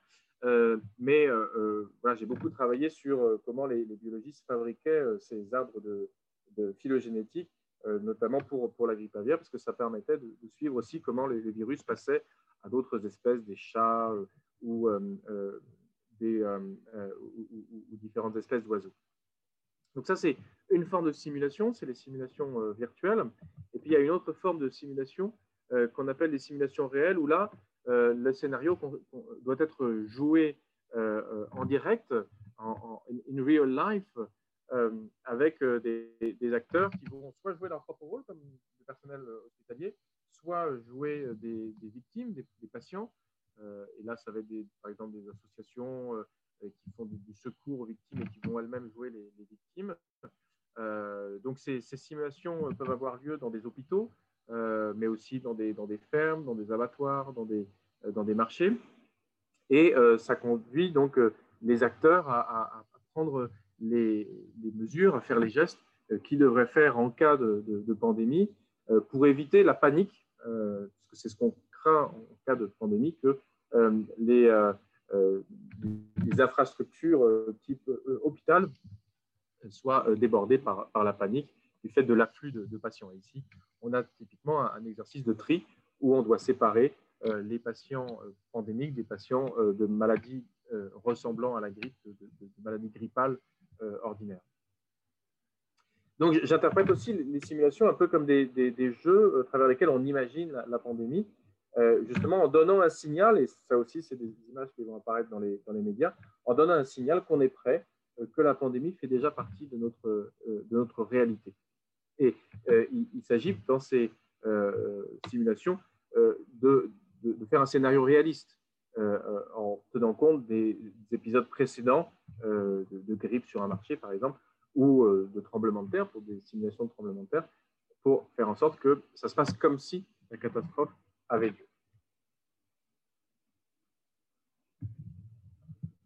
Alors, la troisième euh, technique de préparation, euh, c'est le stockage. Et j'en distingue là aussi deux. Le stockage prioritaire, c'est ce dont on a beaucoup discuté au début de cette pandémie. Donc, le, stockage de masques, de vaccins, euh, d'antiviraux. C'était très important pour la grippe, puisqu'il y avait des, des Tamiflu qui étaient euh, disponibles. Et il y avait bien sûr des intérêts industriels, pharmaceutiques à euh, approvisionner des, stocks d'antiviraux. Le, la, nécessité pour les États de stocker des, biens prioritaires contre les épidémies est apparue dans les années 1970. C'est le moment où les États-Unis mettent en place ce Strategic National Stockpile euh, après l'échec de la vaccination contre euh, la, grippe porcine de 1978. Euh, et ces stocks de, vaccins sont constamment réactualisés avec aussi des, performances technologiques où certaines souches, enfin, les vaccins vont pouvoir protéger contre plusieurs souches. mais bien sûr, il y a toute une écologie de ces, de stocks qui sont donc euh, périmé qu'il faut renouveler. Et euh, il y a finalement très peu de, débats euh, sur les conditions dans lesquelles les États vont renouveler ces, stocks. Ils sont plutôt gérés par le, par le secret défense, on ne sait pas où ils sont conservés. et, donc, je l'appelle stockage prioritaire au sens où il y a tout un débat pour savoir à, qui ces biens vont être distribués. Est-ce que ça va être les, infirmiers, les, gouvernants, les, enseignants? mais il y a aussi tout un débat sur dans quelles conditions ils vont être recyclés ou, renouvelés. Alors, je distingue le stockage prioritaire d'un stockage que j'appelle ordinaire, qui est le stockage des données. et le terme en anglais pour ça, c'est storage. Euh, au sens où les, virologues vont eux-mêmes accumuler des, euh, euh, données par les, des, séquences virales par les prélèvements, vont ensuite les séquencer génétiquement, vont les conserver dans des bases de données. ces bases de données doivent elles-mêmes être constamment alimentées, refroidies. donc il y a toute une écologie des, données virales à la fois en, vrai, quand elles sont conservées dans des, réfrigérateurs, et puis en, virtuel, quand euh, ces, centres de données euh, doivent être protégés contre des attaques, euh, des, cyberattaques, etc.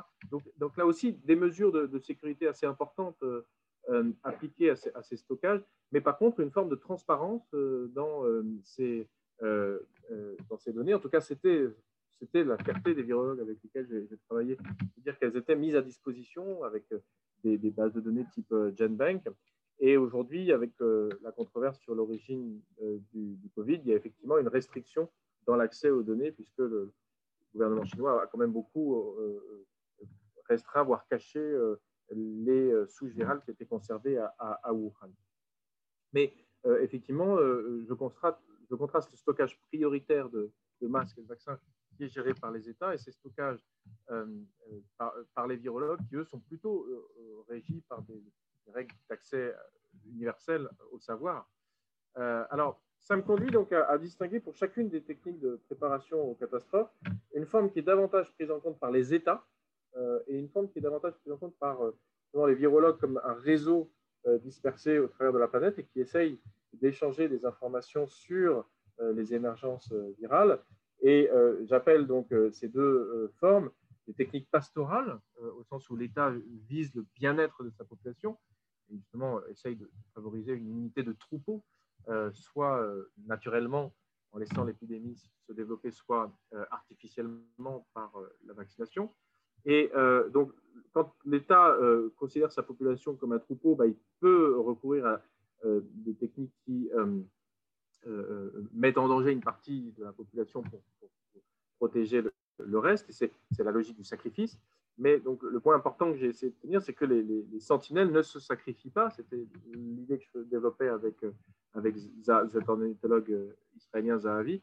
Les sentinelles ne se sacrifient pas, elles, sont plutôt justement des, lieux de perception de signaux aux frontières euh, entre les espèces, où finalement les humains prennent le point de vue des, des oiseaux sur des menaces qui les affectent en commun. Et ça, je, je fais l'hypothèse que c'est plus proche de comportement de chasseurs, donc je appelle ça des techniques cinégétiques. De même pour, euh, et, j'ai plutôt étudié ça donc à Hong Kong, en montrant que ça pose le problème philosophique de la, de la vérité. Euh, qu'est-ce que c'est qu'un vrai signal d'alerte? À quel moment est-ce que euh, la détection précoce permet d'être au plus près de l'émergence virale? Et au contraire, à quel moment est-ce que, en fabriquant des, des, des, des, cibles comme des, H5N1 mutants, des, virus modifiés en laboratoire, on peut se leurrer, on peut lancer des, fausses alertes. Hein, donc, euh, donc, toute une controverse entre les virologues pour savoir qu'est-ce que c'est qu'un vrai signal d'alerte. Et euh, euh, finalement, pour, donner le, sens de ces pratiques de virologues, je recours au vocabulaire du mythe, non pas au sens justement l'alerte sur la pandémie serait une fausse alerte, serait du domaine de, l'illusion, mais au sens où ça raconte un récit euh, finalement assez, cohérent euh, sur un temps où les humains et les animaux vivaient en commun et partageaient des pathogènes, qui est effectivement la situation, euh, du néolithique, dans laquelle on, a pu établir un équilibre avec les animaux par le partage de, pathogènes zoonotiques. En tout cas, par exemple, la, peste bovine est devenue la, rougeole parce qu'on a pu s'adapter à ce pathogène. Et, donc, l'idée souvent euh, utilisé par les virologues, c'est que avec l'augmentation du nombre d'animaux, ce qu'on appelle la révolution d'élevage industriel, on est sorti du néolithique. On a, une autre étape du, mythe euh, où euh, on n'a plus d'équilibre et donc il faut un peu redevenir des chasseurs pour entendre ces signaux que les animaux nous envoient régulièrement de, de, la rupture de ces équilibres domesticatoires. Donc ça, c'est le, domaine des, sentinelles que j'ai le plus travaillé. Mais pour ce qui est du domaine de la, simulation, je, le distingue des scénarios par lesquels justement on met chacun à sa place et on, conduit les, acteurs à, tenir un rôle dans une hiérarchie. Alors que la, simulation est assez proche de certaines techniques rituelles par lesquelles euh, les chasseurs, justement, imaginent qu'ils sont des animaux, euh, essayent d'inclure le plus grand nombre euh, d'espèces ou de divinités ou d'entités invisibles dans un, dans un rituel. et c'est vraiment un, des enjeux de la simulation, de savoir comment on peut représenter la diversité des, des, microbes et puis aussi des, animaux avec lesquels on vit pour se préparer aux pandémies. Donc, c'est une dimension de la réalité euh, qui, est, qui, est, assez large parce que c'est un, réalisme élargi au niveau d'une communauté euh, euh, humaine Et puis, pour ce qui est donc, des, techniques de stockage, je distingue le, stockage prioritaire ou stockpiling qui est géré par les États et le stockage ordinaire qui est plutôt le fait des, virologues, avec ce, problème philosophique qui est celui de, de l'équité, c'est-à-dire comment distribuer ces biens prioritaires euh, aux populations qui en ont le plus besoin. Euh, on a vu ça, par exemple, au moment des, discussions sur les vaccins entre l'Indonésie et l'Organisation mondiale de la santé quand il y avait des virus de grippe aviaire en Indonésie qui pouvaient se transmettre au reste du monde. Est-ce qu'on pouvait transmettre des vaccins en Indonésie C'est aussi, bien sûr, les questions qu'on a aujourd'hui sur euh, le partage des vaccins entre les pays du Nord et les pays du, Sud, donc un problème d'équité. Et donc, je, propose d'aborder ce problème d'équité à travers les réflexions anthropologiques sur l'échange, euh, l'échange comme une forme de, don et contre-don. quand on reçoit quelque chose, on est obligé de le rendre, mais ce qu'on rend euh, peut être aussi un poison, puisque ça porte la trace de celui qui, donne. Et il me semble qu'on peut analyser la vaccination justement comme une forme d'échange entre les humains et, les animaux. C'est grâce aux, vaches finalement qu'on a pu découvrir que des pathogènes nous donnaient une immunité. Euh, les vaccins contre la grippe sont fabriqués dans des embryons de, de poulet. Et donc, euh, ce qui vient des animaux en termes de séquence virale peut aussi nous protéger ou euh, nous empoisonner selon la façon dont on reçoit ce, don. Euh, donc là aussi, les questions de, vaccins, de, voilà, de, géopolitique des vaccins peut être vues à travers une grille anthropologique de, relations entre humains et animaux qui nous ramène un peu à ces, ces techniques de, don et de contre-don des sociétés de chasseurs. Alors, ça me conduit à proposer donc une, conclusion un peu euh, donc, sur, ces, sur, la façon dont ces, sentinelles des pandémies nous renseignent sur une, rationalité anthropologique euh, nouvelle que, celle de, la préparation aux, catastrophes, euh, mais en, l'infléchissant donc depuis son sens militaire vers un sens un peu plus écologique, où on, intègre un, plus grand nombre d'acteurs, y compris non humains, dans, les, communautés exposés à ces, menaces. Euh, donc, je définis la sentinelle comme euh, un, collectif qui perçoit des signaux d'alerte sur des frontières à la fois euh, ontologiques entre espèces et, politiques entre territoires.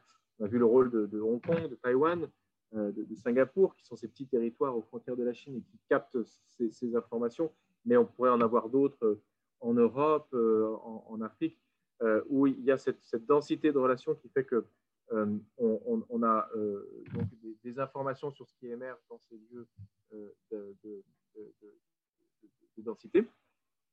Et donc, cette densité d'informations, mais aussi densité d'acteurs, puisque les sentinelles, la sentinelle n'est jamais seule. elle est toujours dans un collectif qui est à, la fois solidaire et compétitif, qui mobilise un peu ces deux dimensions contradictoires de l'action humaine. Euh, ils sont donc euh, mobilisés pour capter ces signaux d'alerte et déclencher une réponse appropriée avant cette catastrophe que serait une, pandémie qui dérègle l'économie euh, mondiale.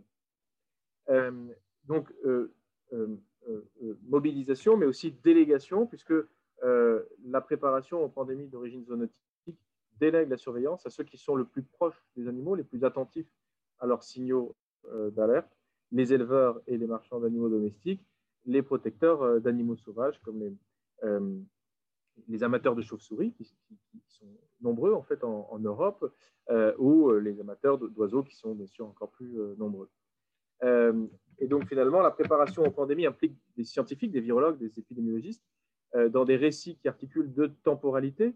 La temporalité courte de l'urgence sanitaire, où là, effectivement, ils vont être en, discussion avec des, décideurs de santé publique, mais aussi la temporalité longue des transformations euh, écologiques, où ils vont être davantage en discussion avec des écologues, des ornithologues, pour comprendre comment ces pandémies révèlent aussi des transformations dans les environnements où nous habitons et sur lesquels nous avons des impacts de plus en plus euh, importants. Voilà, je vous remercie de votre attention et je suis très heureux de, prendre vos questions.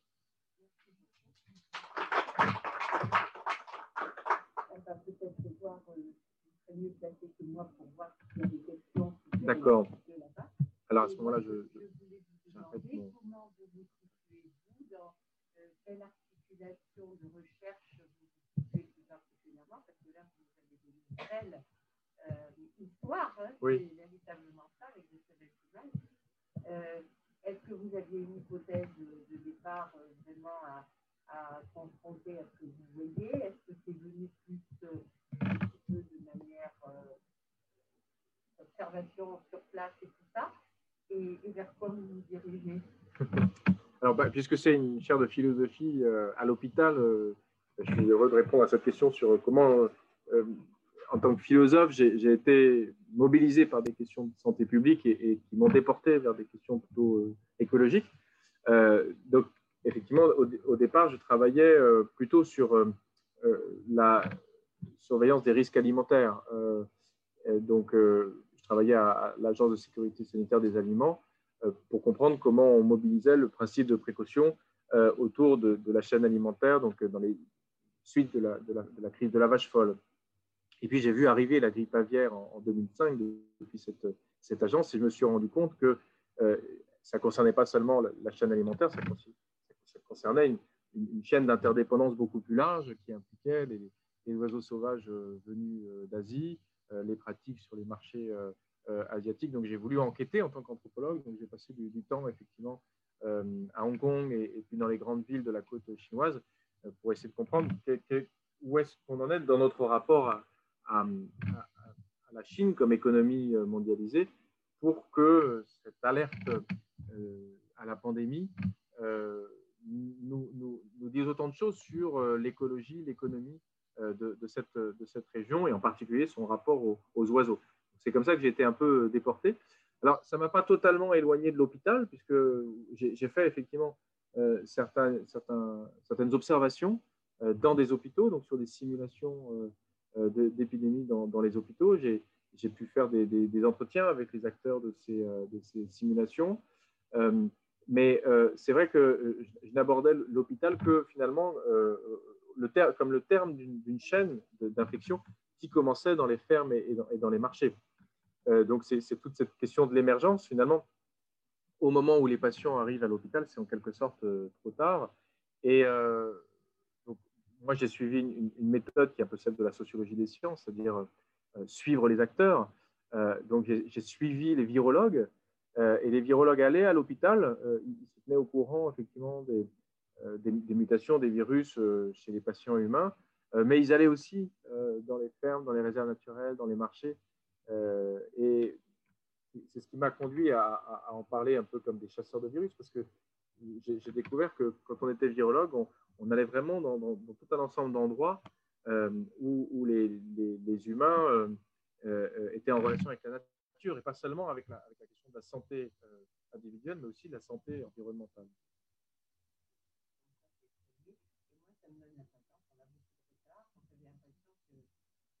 un peu effrayé, quoi, quand même. Hein. Alors oui, oui, ce, panorama est un peu effrayant quand on retrace l'histoire des maladies émergentes. Euh... On avait perdu du temps. On aurait envie de s'être rendu compte avant des choses, peut-être. Oui. Ah, alors, euh, la, la, la, série des alertes faisait que, euh, effectivement, on, mobilisait de plus en plus euh, les, les, autorités de santé sur ces, ces risques d'émergence, mais parce que c'était aussi dans une, dans une logique de l'urgence et de, et, de, et de sécurité.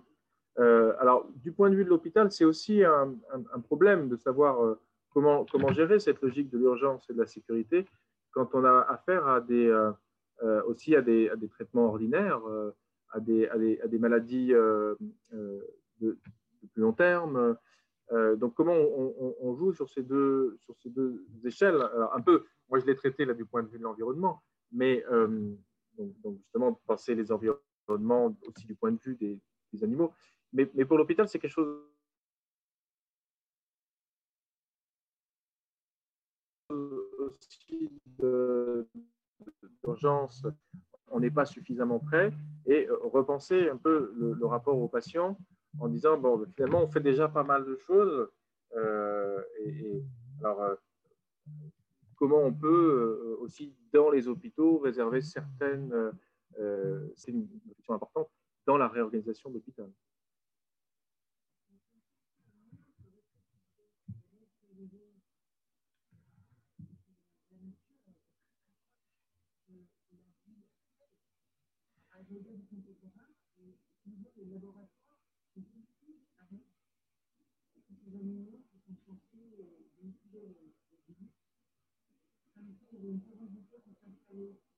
Alors, le monde se rétrécit au sens du village global, au sens où effectivement une, maladie qui venait de Chine euh, mettait euh, un mois euh, au début du XXe siècle et mais maintenant un jour pour se transmettre au reste du monde.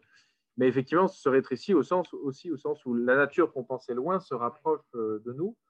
Ah. Le, alors, le temps de l'émergence, le,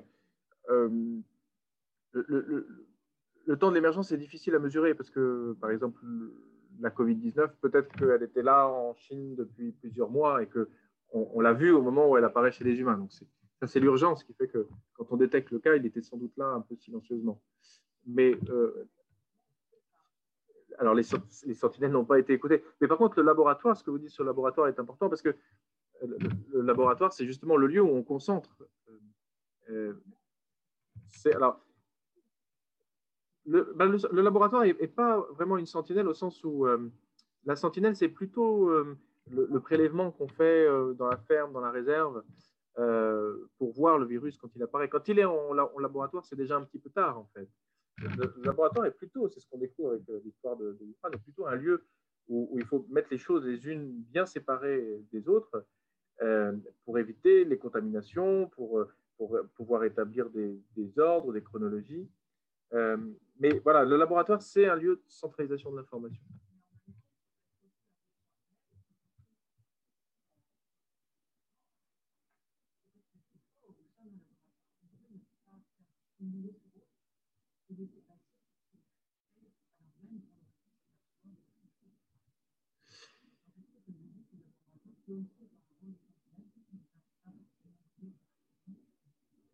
Alors, toutes les règles de sécurité dans un laboratoire euh, sont telles qu'il ne peut pas y avoir de, nouvelles choses qui émergent dans un laboratoire, euh, euh, puisque les microbes qui sont étudiés en laboratoire sont, déjà. Et, puis, ce qui est, ce qui est, s'il y a des nouveaux comportements qui, apparaissent, ils sont provoqués. Ils, sont dans le cadre du, du protocole.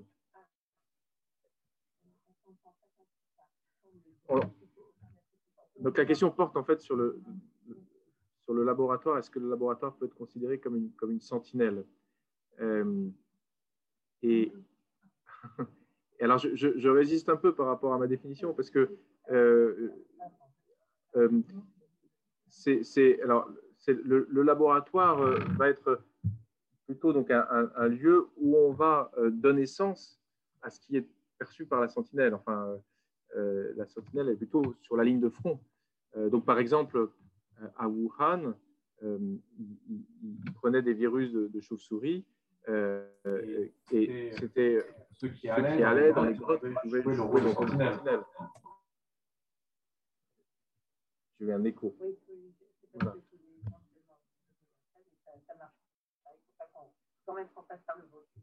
Voilà.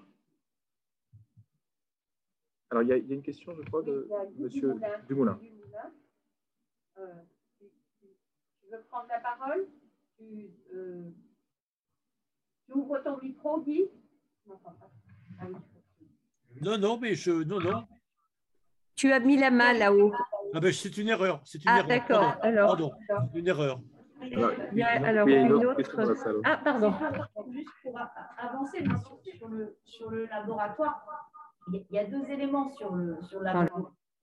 Effectivement, l'élément où le laboratoire peut anticiper, c'est-à-dire y, a tout un tas de, techniques et d'études hein, qui sont faites en ce moment sur ce qu'on appelle de la microbiologie adaptative, où en fait, par des systèmes qui sont d'un concept ultra simple, on dit on va faire passer euh, une bactérie ou un virus d'un état simple à un état éventuellement plus complexe, qui va produire des choses, des choses nouvelles. Donc ça, il y a, il y a un concept ultra simple, une réalisation beaucoup plus complexe. voilà, donc ça, il y a cette, cette notion qui est une notion d'anticipation, c'est se dire, voilà, est-ce qu'on peut faire évoluer ce micro-organisme vers un état X et après, on va regarder dans la nature si, naturellement, les micro-organismes ont évolué eux-mêmes vers cet état X. Et on se rend compte d'ailleurs très souvent que l'état X vers lequel ils évoluent est un état qui ne leur coûte pas très cher. C'est-à-dire sur la pathogénicité, mmh. plus c'est pathogène, plus ça coûte cher en fait. Plus ça résiste, mmh. plus ça coûte cher. Alors, je mmh. simplifie un peu. complexe que ça en réalité. Voilà, et ça, tout ça dépendant bien entendu des environnements dans lesquels vous mettez le micro-organisme. Donc ça, c'est vraiment, et ça, est dans ce rôle de sentinelle-là, le laboratoire, il a ce rôle-là mhm. parce qu'il va essayer d'anticiper des choses. Et puis après, il y a le, ce que vous avez dit sur le laboratoire, qui est la notion de, d'engranger les données mhm. pour essayer de, à la fois de les engranger et à la fois de les organiser pour les transmettre et qu'elles soient aussi compréhensibles et qu'on puisse mettre en place des mesures Mhm. Parce qu'on a compris, on a engrangé, engrangé ces. C'est ma première remarque, c'est de répondre un peu à ce que vous disiez. Et moi, j'avais une autre question par rapport au travail que vous avez fait notamment en Chine, avec, les anthropologues, avec, les virologues, et dans le cadre de ce qu'on appelle effectivement cette santé globale, hein, qui, est un grand, grand sujet de l'OMS actuellement, euh, la question de la piste de la diminution des élevages massifs. On sait que dans les mhm. élevages massifs, il y a l'utilisation d'antibiotiques, d'antiseptiques, de choses. Et on sait que c'est là qu'émerge effectivement une partie des, virus, hein, notamment. Est-ce qu'il y, a, il y a une piste vers une diminution de ces élevages massifs? Si oui, comment? Est-ce qu'on a un peu avancé mhm. là-dessus? Parce qu'on comprend aussi qu'il y a la notion de nourrir la population. Mhm. C'est extrêmement important. Euh, est-ce qu'il y, a des choses qui ont avancé là-dessus dans les discussions que vous avez pu avoir? Alors, dans les scénarios que j'ai étudiés pour euh, imaginer une pandémie de, grippe aviaire, on utilisait justement des chiffres sur euh, l'augmentation de l'élevage de volailles en Chine. Le chiffre le plus frappant, c'était qu'entre 1968, donc date de la dernière pandémie de grippe de Hong Kong, et 2005, où le virus H5N1 arrive de Hong Kong vers l'Europe, le nombre de volailles euh, élevées en Chine à des fins de consommation humaine est passé de 13 millions à 13 milliards, multiplié par 100. Donc ça donne une idée de la, taille du réservoir dans lequel vont, jouer les, virus. Alors que dans les années 80, on disait plutôt que ces virus, étaient dans les élevages traditionnels. Euh, donc là, on change un peu de, d'explication euh, effectivement de l'émergence. L'émergence, c'est plus ces petits élevages traditionnels, euh, euh, un peu de l'ordre de la pratique exotique, mais ça va être cette amplification. Et, effectivement, il faut un moment que les oiseaux sauvages apportent un nouveau virus, mais il va être amplifié par l'élevage industriel. Alors, par contre, dans le One Health, le, One Health, c'est la coordination entre la santé des animaux et la santé des, humains. Euh, donc, une, forme de santé globale particulièrement euh, développée par les, vétérinaires et puis aussi par les, écologues. Il n'y a, a, pas de prescription sur la taille euh, limite d'un élevage pour que la grippe aviaire ne s'y développe pas. La, la, négociation se joue plutôt autour de l'action de la biosécurité, c'est-à-dire euh, comment est-ce qu'on peut euh, fabriquer des, fermes euh, isolées de tout virus? Est-ce que la biosécurité marche? Et quelles sont les espèces qui vont pouvoir résister à ces mesures de biosécurité avec des, confinements ou des mises à l'abri réguliers quand les oiseaux sauvages arrivent? Donc là, il y, a, vraiment il y a une discussion technique sur la biosécurité. Et puis, en fait, il y a une tendance de fond qui est que ces, ces zoonoses sont, résonnent avec la, baisse de la consommation de viande. Hein. On a vu à chaque fois qu'il y avait une grande crise impliquant les maladies animales que les, consommateurs cessaient de, consommation, de consommer de la viande, euh, à la fois parce qu'ils se souciaient de leur santé et puis parce qu'ils voyaient les images d'abattage euh, d'animaux. Mais, dans le Health, il n'y a pas vraiment de, prescription, comme ça, de, restriction de à la fois de la taille de l'élevage et, de, la consommation une question de Jean-Étienne. Quelles sentinelles dans les pays non développés, Afrique, qui n'ont pas accès au vaccin euh, Alors, c'est justement parce que c'est pour éviter euh, cette question de la distribution des vaccins qu'on essaye de renforcer les systèmes de sentinelles. Euh, donc, par exemple, Ebola, euh, pour lequel il n'y avait pas de vaccin pendant longtemps, on avait des techniques de sentinelles pour, en prélevant des, des, primates pour voir s'ils avaient du virus Ebola. Et l'idée était justement de contenir le, virus dans la, forêt, puisque quand, il est dans les villes, là, il faut recourir à la vaccination euh, ou au, traitement. Par exemple, il y a un laboratoire euh, à Libreville, euh, au Gabon, qui fait ce travail sur les, les, D'autres questions?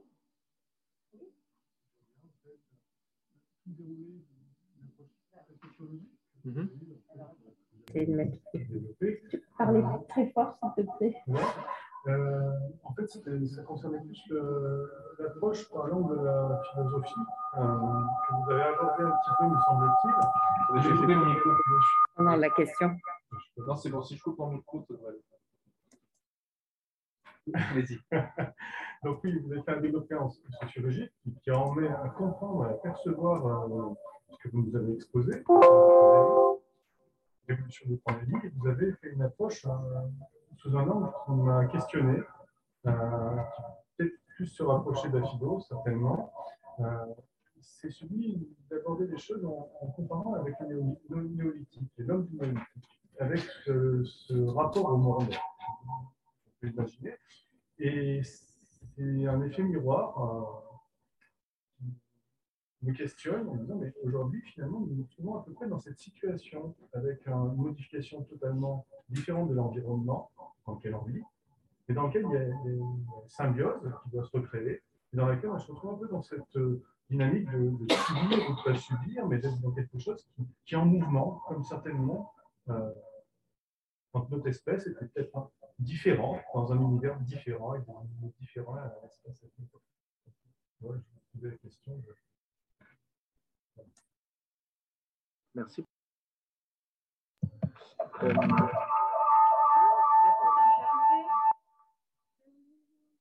Alors, la, question philosophique que je me suis posée euh, au départ, c'était vraiment celle de la, de la rationalité de l'alerte pandémique. Euh, mais parce que je me posais cette question en, 2005, au, moment où euh, on, était quelques années après le 11 septembre, la crise du SRAS, on en avait eu entendu quelques échos en France, et je me demandais, mais qu'est-ce que c'est que cette cette idée que les oiseaux euh, asiatiques nous apportent euh, des virus, qu'est-ce que ça nous dit de notre rapport à la fois à, la Chine, aux, oiseaux?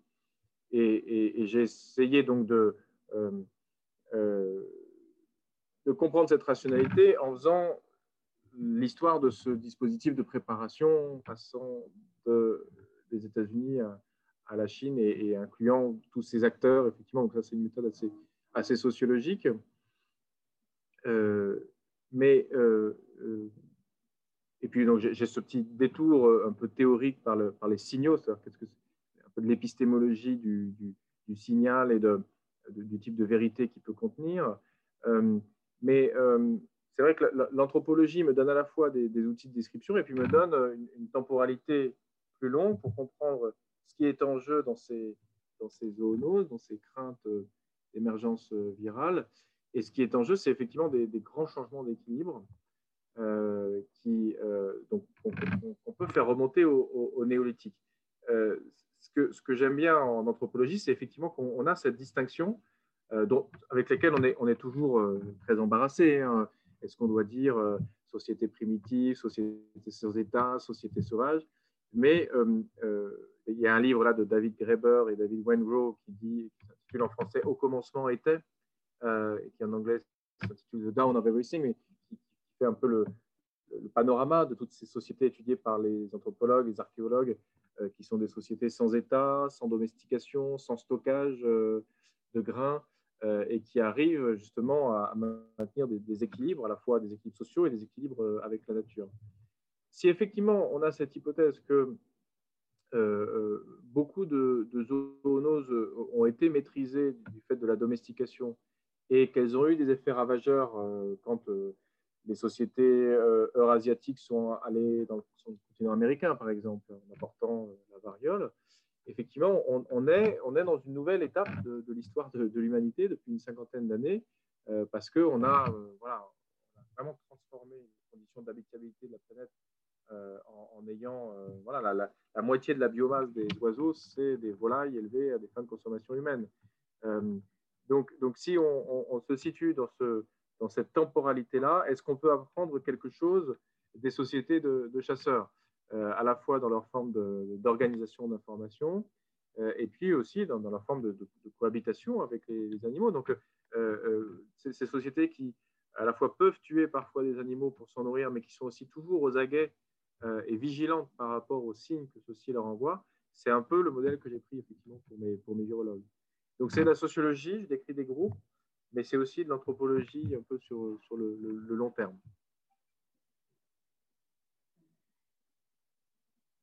Alors, euh, Alain Petit, je crois que Alain, euh, je ne peux pas parler parce que vous pouvez parler. Alain Petit?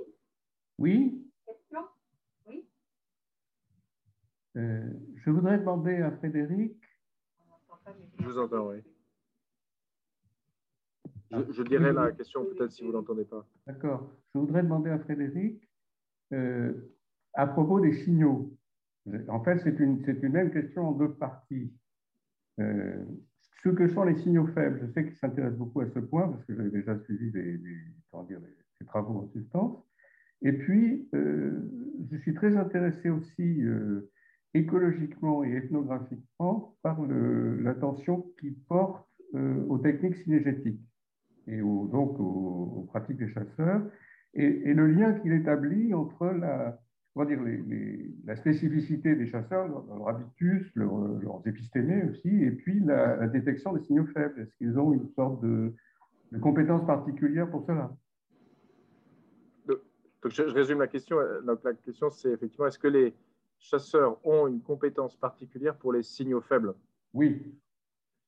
Euh, les signaux faibles étant justement euh, ces signaux qui passent un peu sous le radar, euh, qui donc détectent des émergences, donc ce que j'ai appelé aussi des signaux d'alerte, mais c'est effectivement les signaux faibles au sens où c'est un problème épistémologique, un peu aussi toxicologique, de savoir si les plus grandes menaces ne sont pas celles qui viennent de signaux qui passent sous, le radar. Et donc, il faut multiplier les capteurs pour, pour, les, percevoir. Euh, alors, les, sociétés de, chasseurs euh, euh, ont, été justement récemment étudiées par des anthropologues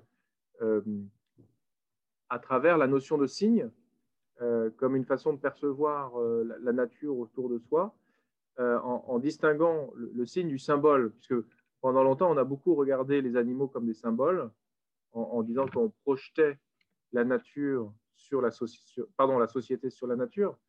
Euh, la notion de sacrifice, par exemple, était une façon de dire que euh, on, refaisait l'ordre social en contrôlant la nature. Et par exemple, on pouvait dire les oiseaux sont des symboles euh, de l'identité de Hong Kong, par exemple. alors que donc, le, le, symbole était, était de l'ordre du langage, parce que le langage était un tout, et que il y avait l'arbitraire du langage qui se projetait dans euh, le rapport à la nature.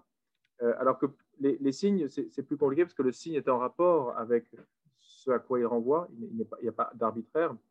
Euh, donc, soit, soit un rapport de, de, proximité ça c'est l'index, soit un rapport de ressemblance, et c'est l'icône dans la trilogie du philosophe Peirce. Et donc, il y a un anthropologue qui s'appelle Eduardo Cohn qui a montré comment, dans les relations de chasse, on pouvait justement percevoir le mouvement d'un singe qui chute d'un arbre comme un, index, que, la chasse a été couronnée de succès, ou au contraire percevoir le rêve d'un chien euh, comme une, icône euh, de, euh, l'insuccès à la chasse. donc, les, sociétés de chasseurs ont effectivement tout, cet ensemble de, signes qui ont des rapports différents avec la question du succès ou de l'échec de la chasse comme forme majeure d'incertitude. Et puis, au-delà des pratiques ordinaires, il y a aussi donc, toutes ces pratiques rituelles qui font qu'on va imaginer le succès de la chasse, ou on va imaginer la vengeance de l'animal, et on va le mettre en scène avec euh, des, entités invisibles. Euh, et, ça, c'est assez proche de ce que j'ai étudié, euh, où justement le signal faible devient un signal d'alerte qui, mobilise toute une, cosmologie, toute une géopolitique. donc, j'utilise le, vocabulaire synergétique justement pour rendre compte de, de, ces signes euh, par lesquels les, les, virologues, mais, aussi les épidémiologistes, vont aller dans des lieux où euh, on, ne s'attendait pas à percevoir des signes de, maladie. Hein. Euh, voilà, le, prélèvement de déjection d'oiseaux, ça ne semblait pas être une pratique médicale. Et pourtant, ça, nous renvoie un signe de maladie qui pourrait nous, arriver. Et donc, en ce sens, c'est assez proche de, de techniques de, de, chasseurs. Et puis, il y a aussi tout un autre ensemble de, signaux euh, dans lequel j'ai écrit dans mon livre. Euh, c'est euh, plus ce qui est de l'ordre de la collection ou de la cueillette, où, là, on va justement ramener ces prélèvements, les mettre les uns à côté des autres, un peu comme les, ornithologues le faisaient avec leurs spécimens. et, là, on est, plus dans une forme d'accumulation et de, prestige. et, donc un peu moins de, signaux faibles, un peu plus de, signaux de, que j'appelle esthétique de, prestige. Euh, euh, et, c'est un peu entre, dans les deux, le moment où on va prélever sur un, territoire, on va se mettre à l'écoute des animaux, et puis le moment où on va ramener ça dans un espace d'accumulation. Et toute la discussion sur les chasseurs-cueilleurs, c'est ça, c'est de savoir, euh, non, c'est pas seulement un modèle de, symbiose à la nature, c'est aussi euh, déjà une forme d'accumulation et d'extraction. Hein. Je, je, peux te poser une seconde question? Oui. Euh, qui prolonge ta, réponse. Euh, je m'interroge sur le, dire, euh, la connaissance des autres, c'est-à-dire celle que précisément les, sociétés de chasseurs-cueilleurs peuvent avoir de ces signaux et de la possibilité de, leur, de cette, la transposition de cette connaissance dans l'univers contemporain, où le primat de, de la virologie modélisante existe et donc, euh, les, signaux faibles ne sont-ils pas plutôt caractéristiques justement de, de sociétés où, le, comment dire, par exemple, le concept de loi n'existe pas? Le concept de loi n'existe pas, oui. Oui, ce n'est pas nomologique. Ce qui, est intéressant dans, ton propos, c'est que précisément, euh, l'anticipation, ce n'est pas nomologique. Oui, oui. Ça, relève d'un autre régime épistémique, si on peut dire. Donc, là, la, question que pose Alain Petit, c'est celle de la, la traduction des pratiques des, virologues dans d'autres normes euh, scientifiques qui sont, euh, voilà, par exemple, celles des, épidémiologistes qui vont essayer de dégager des lois d'évolution des, épidémies. donc ça, c'est vraiment ce que j'ai essayé de décrire en, reprenant cette idée d'hybridation entre des techniques pastorales et des techniques synergétiques, c'est-à-dire que quand des épidémiologistes vont conseiller des, gouvernants pour dire si vous prenez telle mesure, euh, vous allez euh, euh, aplatir la courbe. là, on est, on est vraiment dans, l'anticipation au sens de, la loi d'évolution, mais, mais où, on est vraiment dans la science du, 19e siècle où, grâce à la science, on va pouvoir prévoir l'avenir et, agir, et agir sur lui. Quand des virologues nous disent un nouveau virus apparaît, voici ses caractéristiques, à l'hôpital, mais aussi dans les eaux d'égout, euh, mais aussi euh, quand il euh, arrive dans des élevages de visons. là, on est plus dans l'ordre des signes. alors, c'est des signes dont, les décideurs ne savent pas trop quoi faire. ils peuvent décider d'abattre les visons, ou ils peuvent décider de, rapprocher la date du confinement quand les eaux d'égout montrent qu'il y a une augmentation justement des signaux faibles de, Covid, mais ça ne leur donnera pas du tout une anticipation du, devenir euh, de, l'épidémie. Euh, donc l'épidémie n'est pas euh, effectivement un, phénomène avec une loi, mais l'épidémie est plutôt de, l'ordre de, la catastrophe toujours annoncée et toujours repoussée. Et d'une expérimentation directe qu'on fait effectivement au, à bricolage, en fait, au C'est vraiment un bricolage au sens où, euh, avec un savoir qui ne cesse d'augmenter, hein, on n'a jamais su autant de choses sur les virus, on, bricole des mesures de santé publique parce qu'on n'a pas une vision euh, très claire de ce qui va arriver. Est-ce que les pourraient euh, commencer d'en avoir une? Est-ce que la génétique, est-ce que la... Ah oui, alors les virologues racontent justement des grandes histoires sur la génétique des populations, les migrations les effets de la domestication. Euh, oui. Et, pour, moi, les, virologues sont plus de l'ordre de la mythologie au sens du récit d'origine que de, de, de, que de l'anticipation euh, du futur.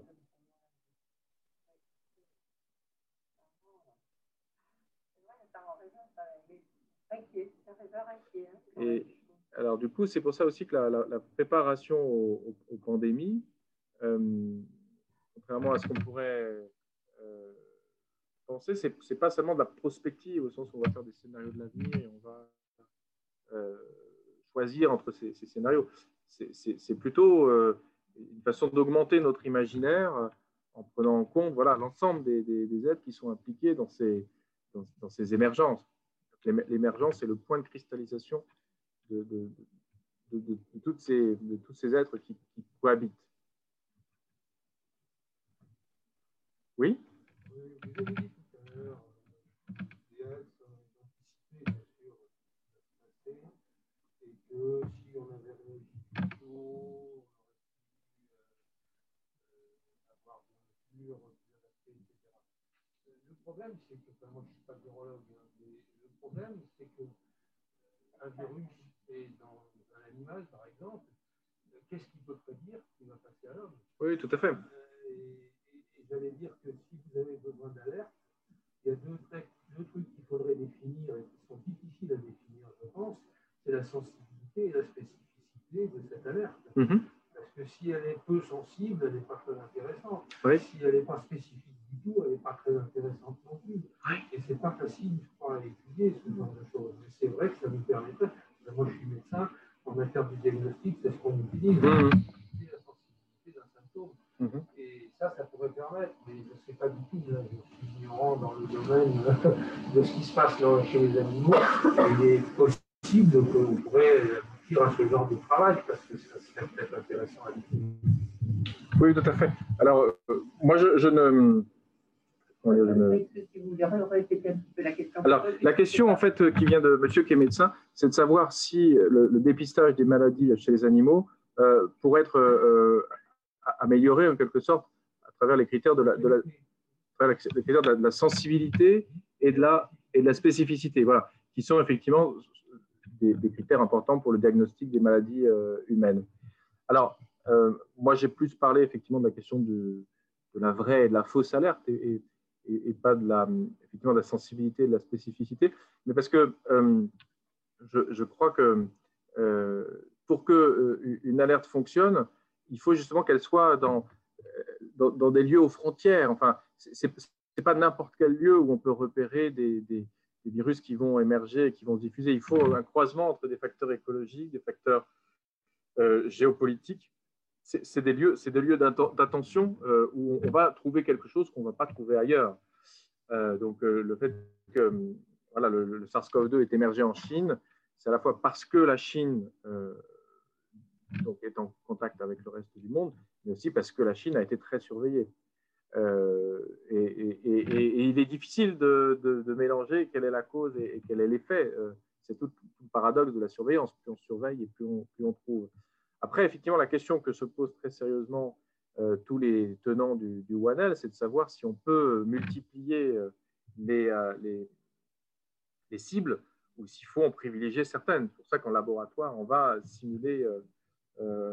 alors, bon, là-dessus, je n'ai pas, beaucoup de, réponses, mais c'est vrai que les, chauves-souris, par exemple, sont devenues des, modèles extraordinaires parce qu'on ne pouvait pas trop les étudier en laboratoire.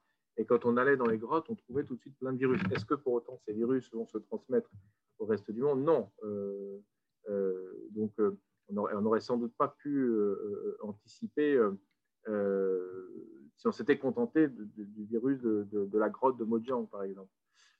donc, il, faut rajouter sur ces, cibles de, virologues il faut rajouter, je crois, une explication un peu sociologique euh, euh, pour, dire, voilà, ça se passe plutôt en Chine ou plutôt en Afrique euh, centrale.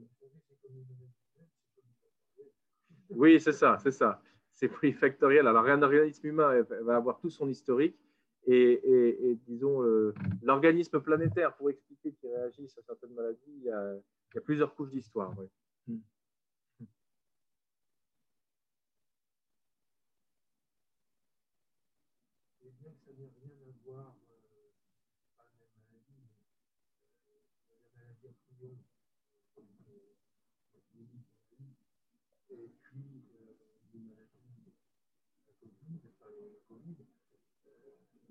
A pu tirer des enseignements de la maladie en termes justement de ce que vous avez évoqué, d'anticipation, etc. Apparemment, je pense que ce n'est pas toutes les mêmes maladies, c'est sûr. Non. Vous pouvez tirer quelques enseignements, je ne sais pas.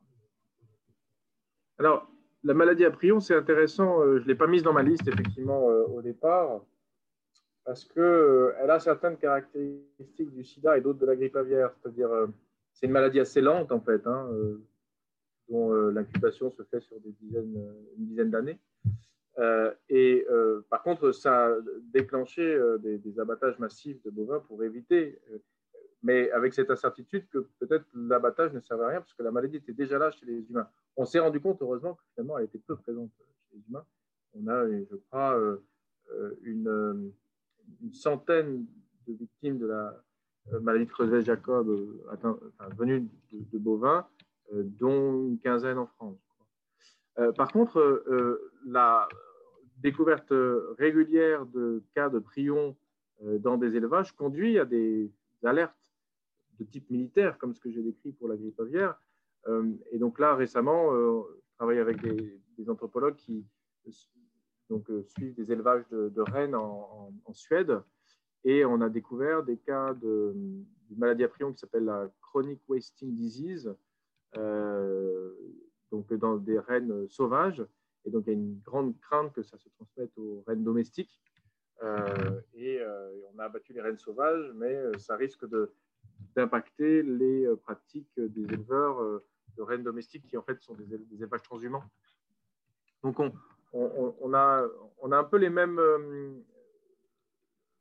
et là, l'anthropologue essaye de, faire valoir justement l'enseignement des, crises passées.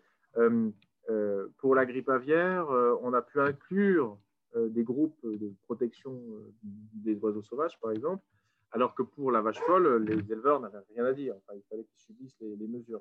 Et donc, on se demande là avec ses, collègues si pour donc cette maladie à prion sur les rennes, on peut davantage intégrer les pratiques des, éleveurs. une autre maladie qui n'est pas une zoonose, euh, mais qui pose un peu le même type de problème, c'est la peste porcine africaine, qui se transmet des, sangliers aux, cochons. Et, là aussi, on a, détecté chez les sangliers, on voit que quand ça passe aux cochons, c'est des conséquences catastrophiques. Donc, on a des, poches de sentinelles, des zones euh, d'intervention, euh, mais ça, conduit à, renforcer la biosécurité dans les élevages de, cochons. Donc, est-ce qu'on pourrait là aussi avoir écouter les, éleveurs dans la diversité de leurs pratiques. Donc, en tout cas, euh, on, apprend sur ces différentes maladies euh, non seulement à contenir les épidémies, mais aussi à intégrer davantage d'acteurs.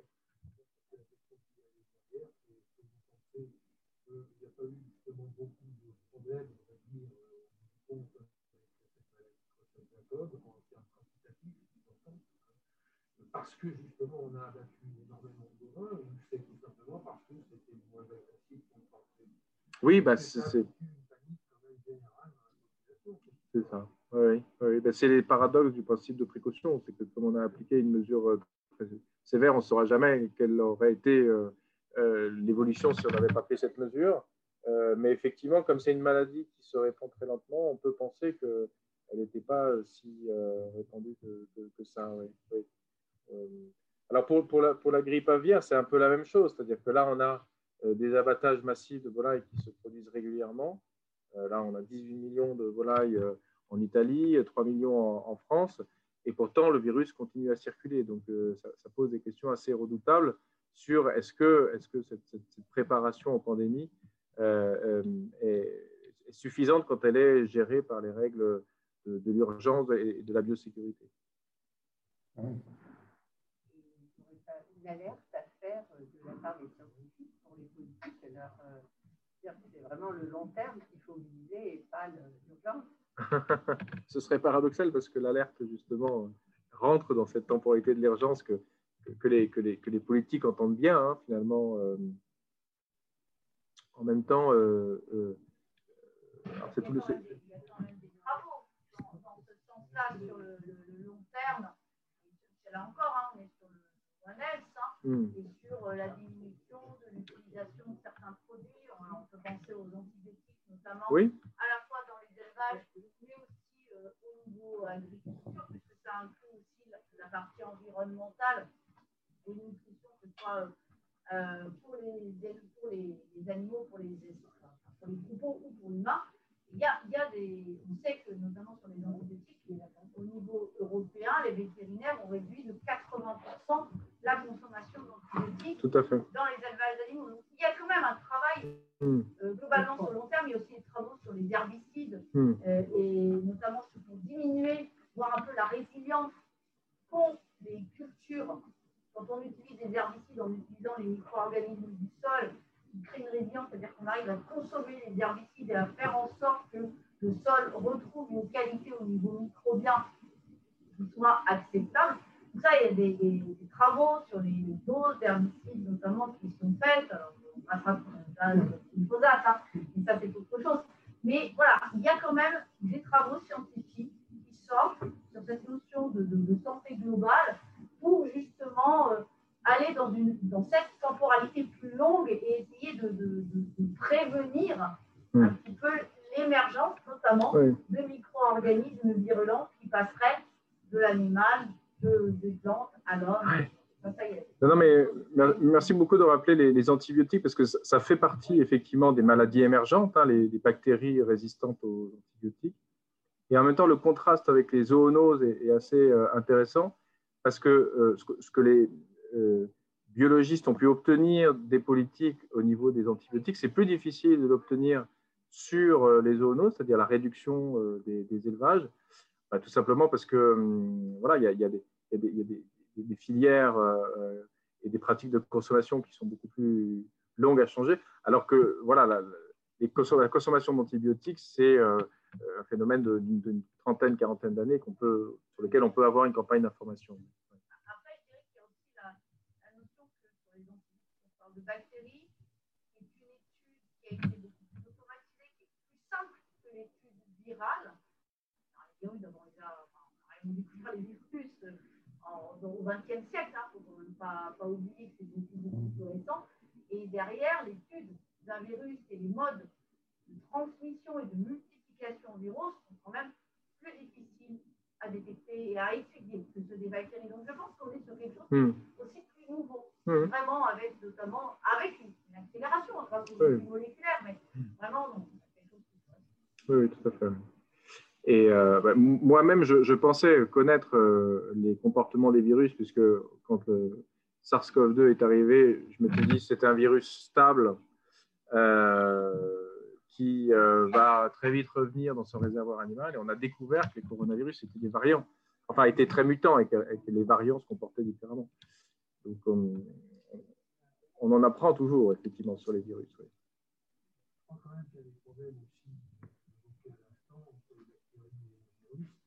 le mode de transmission n'est pas C'est-à-dire que les bactéries, ça reste des cellules qui luisent, alors que le, le, virus est incapable de faire tout seul. Oui, c'est pour ça que les virus mutent davantage. Oui.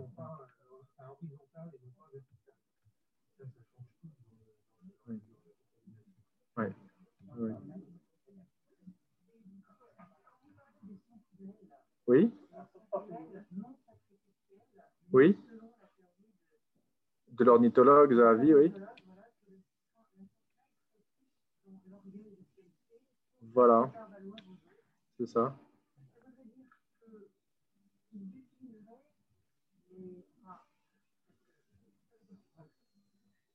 Ça veut dire quoi? Alors, euh, donc, ça veut dire que euh, alors, en fait, c'est une question qui m'amène à, à, préciser pourquoi j'insiste, enfin, je reprends cette théorie d'un ornithologue israélien sur laquelle euh, la sentinelle ne se sacrifie pas, mais envoie un signal sur sa valeur euh, dans une logique de prestige, plus que d'orgueil, de prestige. C'est pas, c'est pas justement, c'est pas de l'orgueil au sens d'un faux, faux signal. C'est même dans les, les, théories qui sont élaborées, c'est un signal honnête. C'est-à-dire que on ne peut pas tricher sur sa valeur. Dans les situations euh, de, menace ou de, séduction, on ne peut pas tricher sur sa valeur.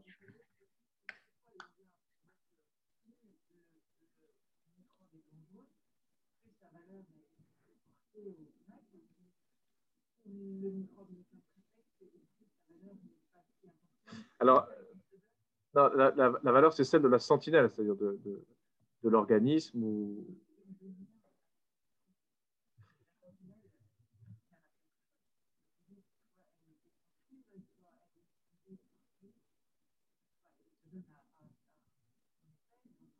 Alors, en fait, la, sentinelle, euh, c'est justement euh, face aux microbes, c'est celle qui va montrer qu'elle n'a pas peur, mais qu'elle peut communiquer avec le microbe. Un peu comme la cellule sentinelle dont j'ai parlé au départ. Bah, le, microbe cherche à se répliquer, donc en lui-même, euh, il n'est pas un ennemi. Ce qui fait que c'est un ennemi, c'est justement qu'on va mal percevoir euh, ces, signaux. Euh, et euh, donc, on, peut déclencher une logique de guerre dans laquelle la cellule ou, le, ou, le, poulet sera sacrifié. Mais on peut avoir une autre logique où la communication entre le microbe et la cellule sera l'occasion pour la cellule de faire valoir sa valeur par rapport aux autres cellules.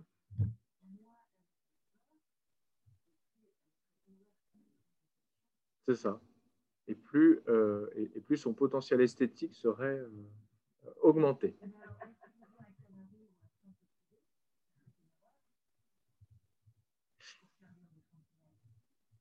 Euh, non, si, si, le canari ou le poulet sont l'occasion d'avoir des, des, rapports riches, diversifiés. Et ben, ce que j'ai appris, c'est que le canari dans la mine, en fait, ne mourrait pas nécessairement. Et qu'il y avait toute une pratique d'élevage de canaris qui, qui, qui, en quelque sorte, rehaussait la vie des mineurs ça apporte de la, de la, couleur dans une mine en quelque sorte. Euh, mais euh, effectivement, donc, il, il choisissait des, des, des, types de canaris qui euh, ne mouraient pas au coup de grisou, mais, mais, donc il, repartait avec et il pouvait, il pouvait les réutiliser. Voilà, c'est ça. Et donc c'est pour ça que la, sentinelle dans les élevages de ferme, on a l'impression que c'est juste euh, un indicateur, mais en fait, euh, c'est euh, quand même des, poulets avec lesquels on va avoir une relation spécifique par rapport aux poulets vaccinés. De même, dans les laboratoires, il y a des animaux sentinelles qui sont les animaux, les animaux un peu moches, un peu mal fichus, les animaux pas standardisés. on va les mettre à l'entrée du laboratoire parce que ça va indiquer qu'il y aura une maladie qui rentre dans le laboratoire. Donc la sentinelle a une petite, vari... une petite variation qui la rend intéressante.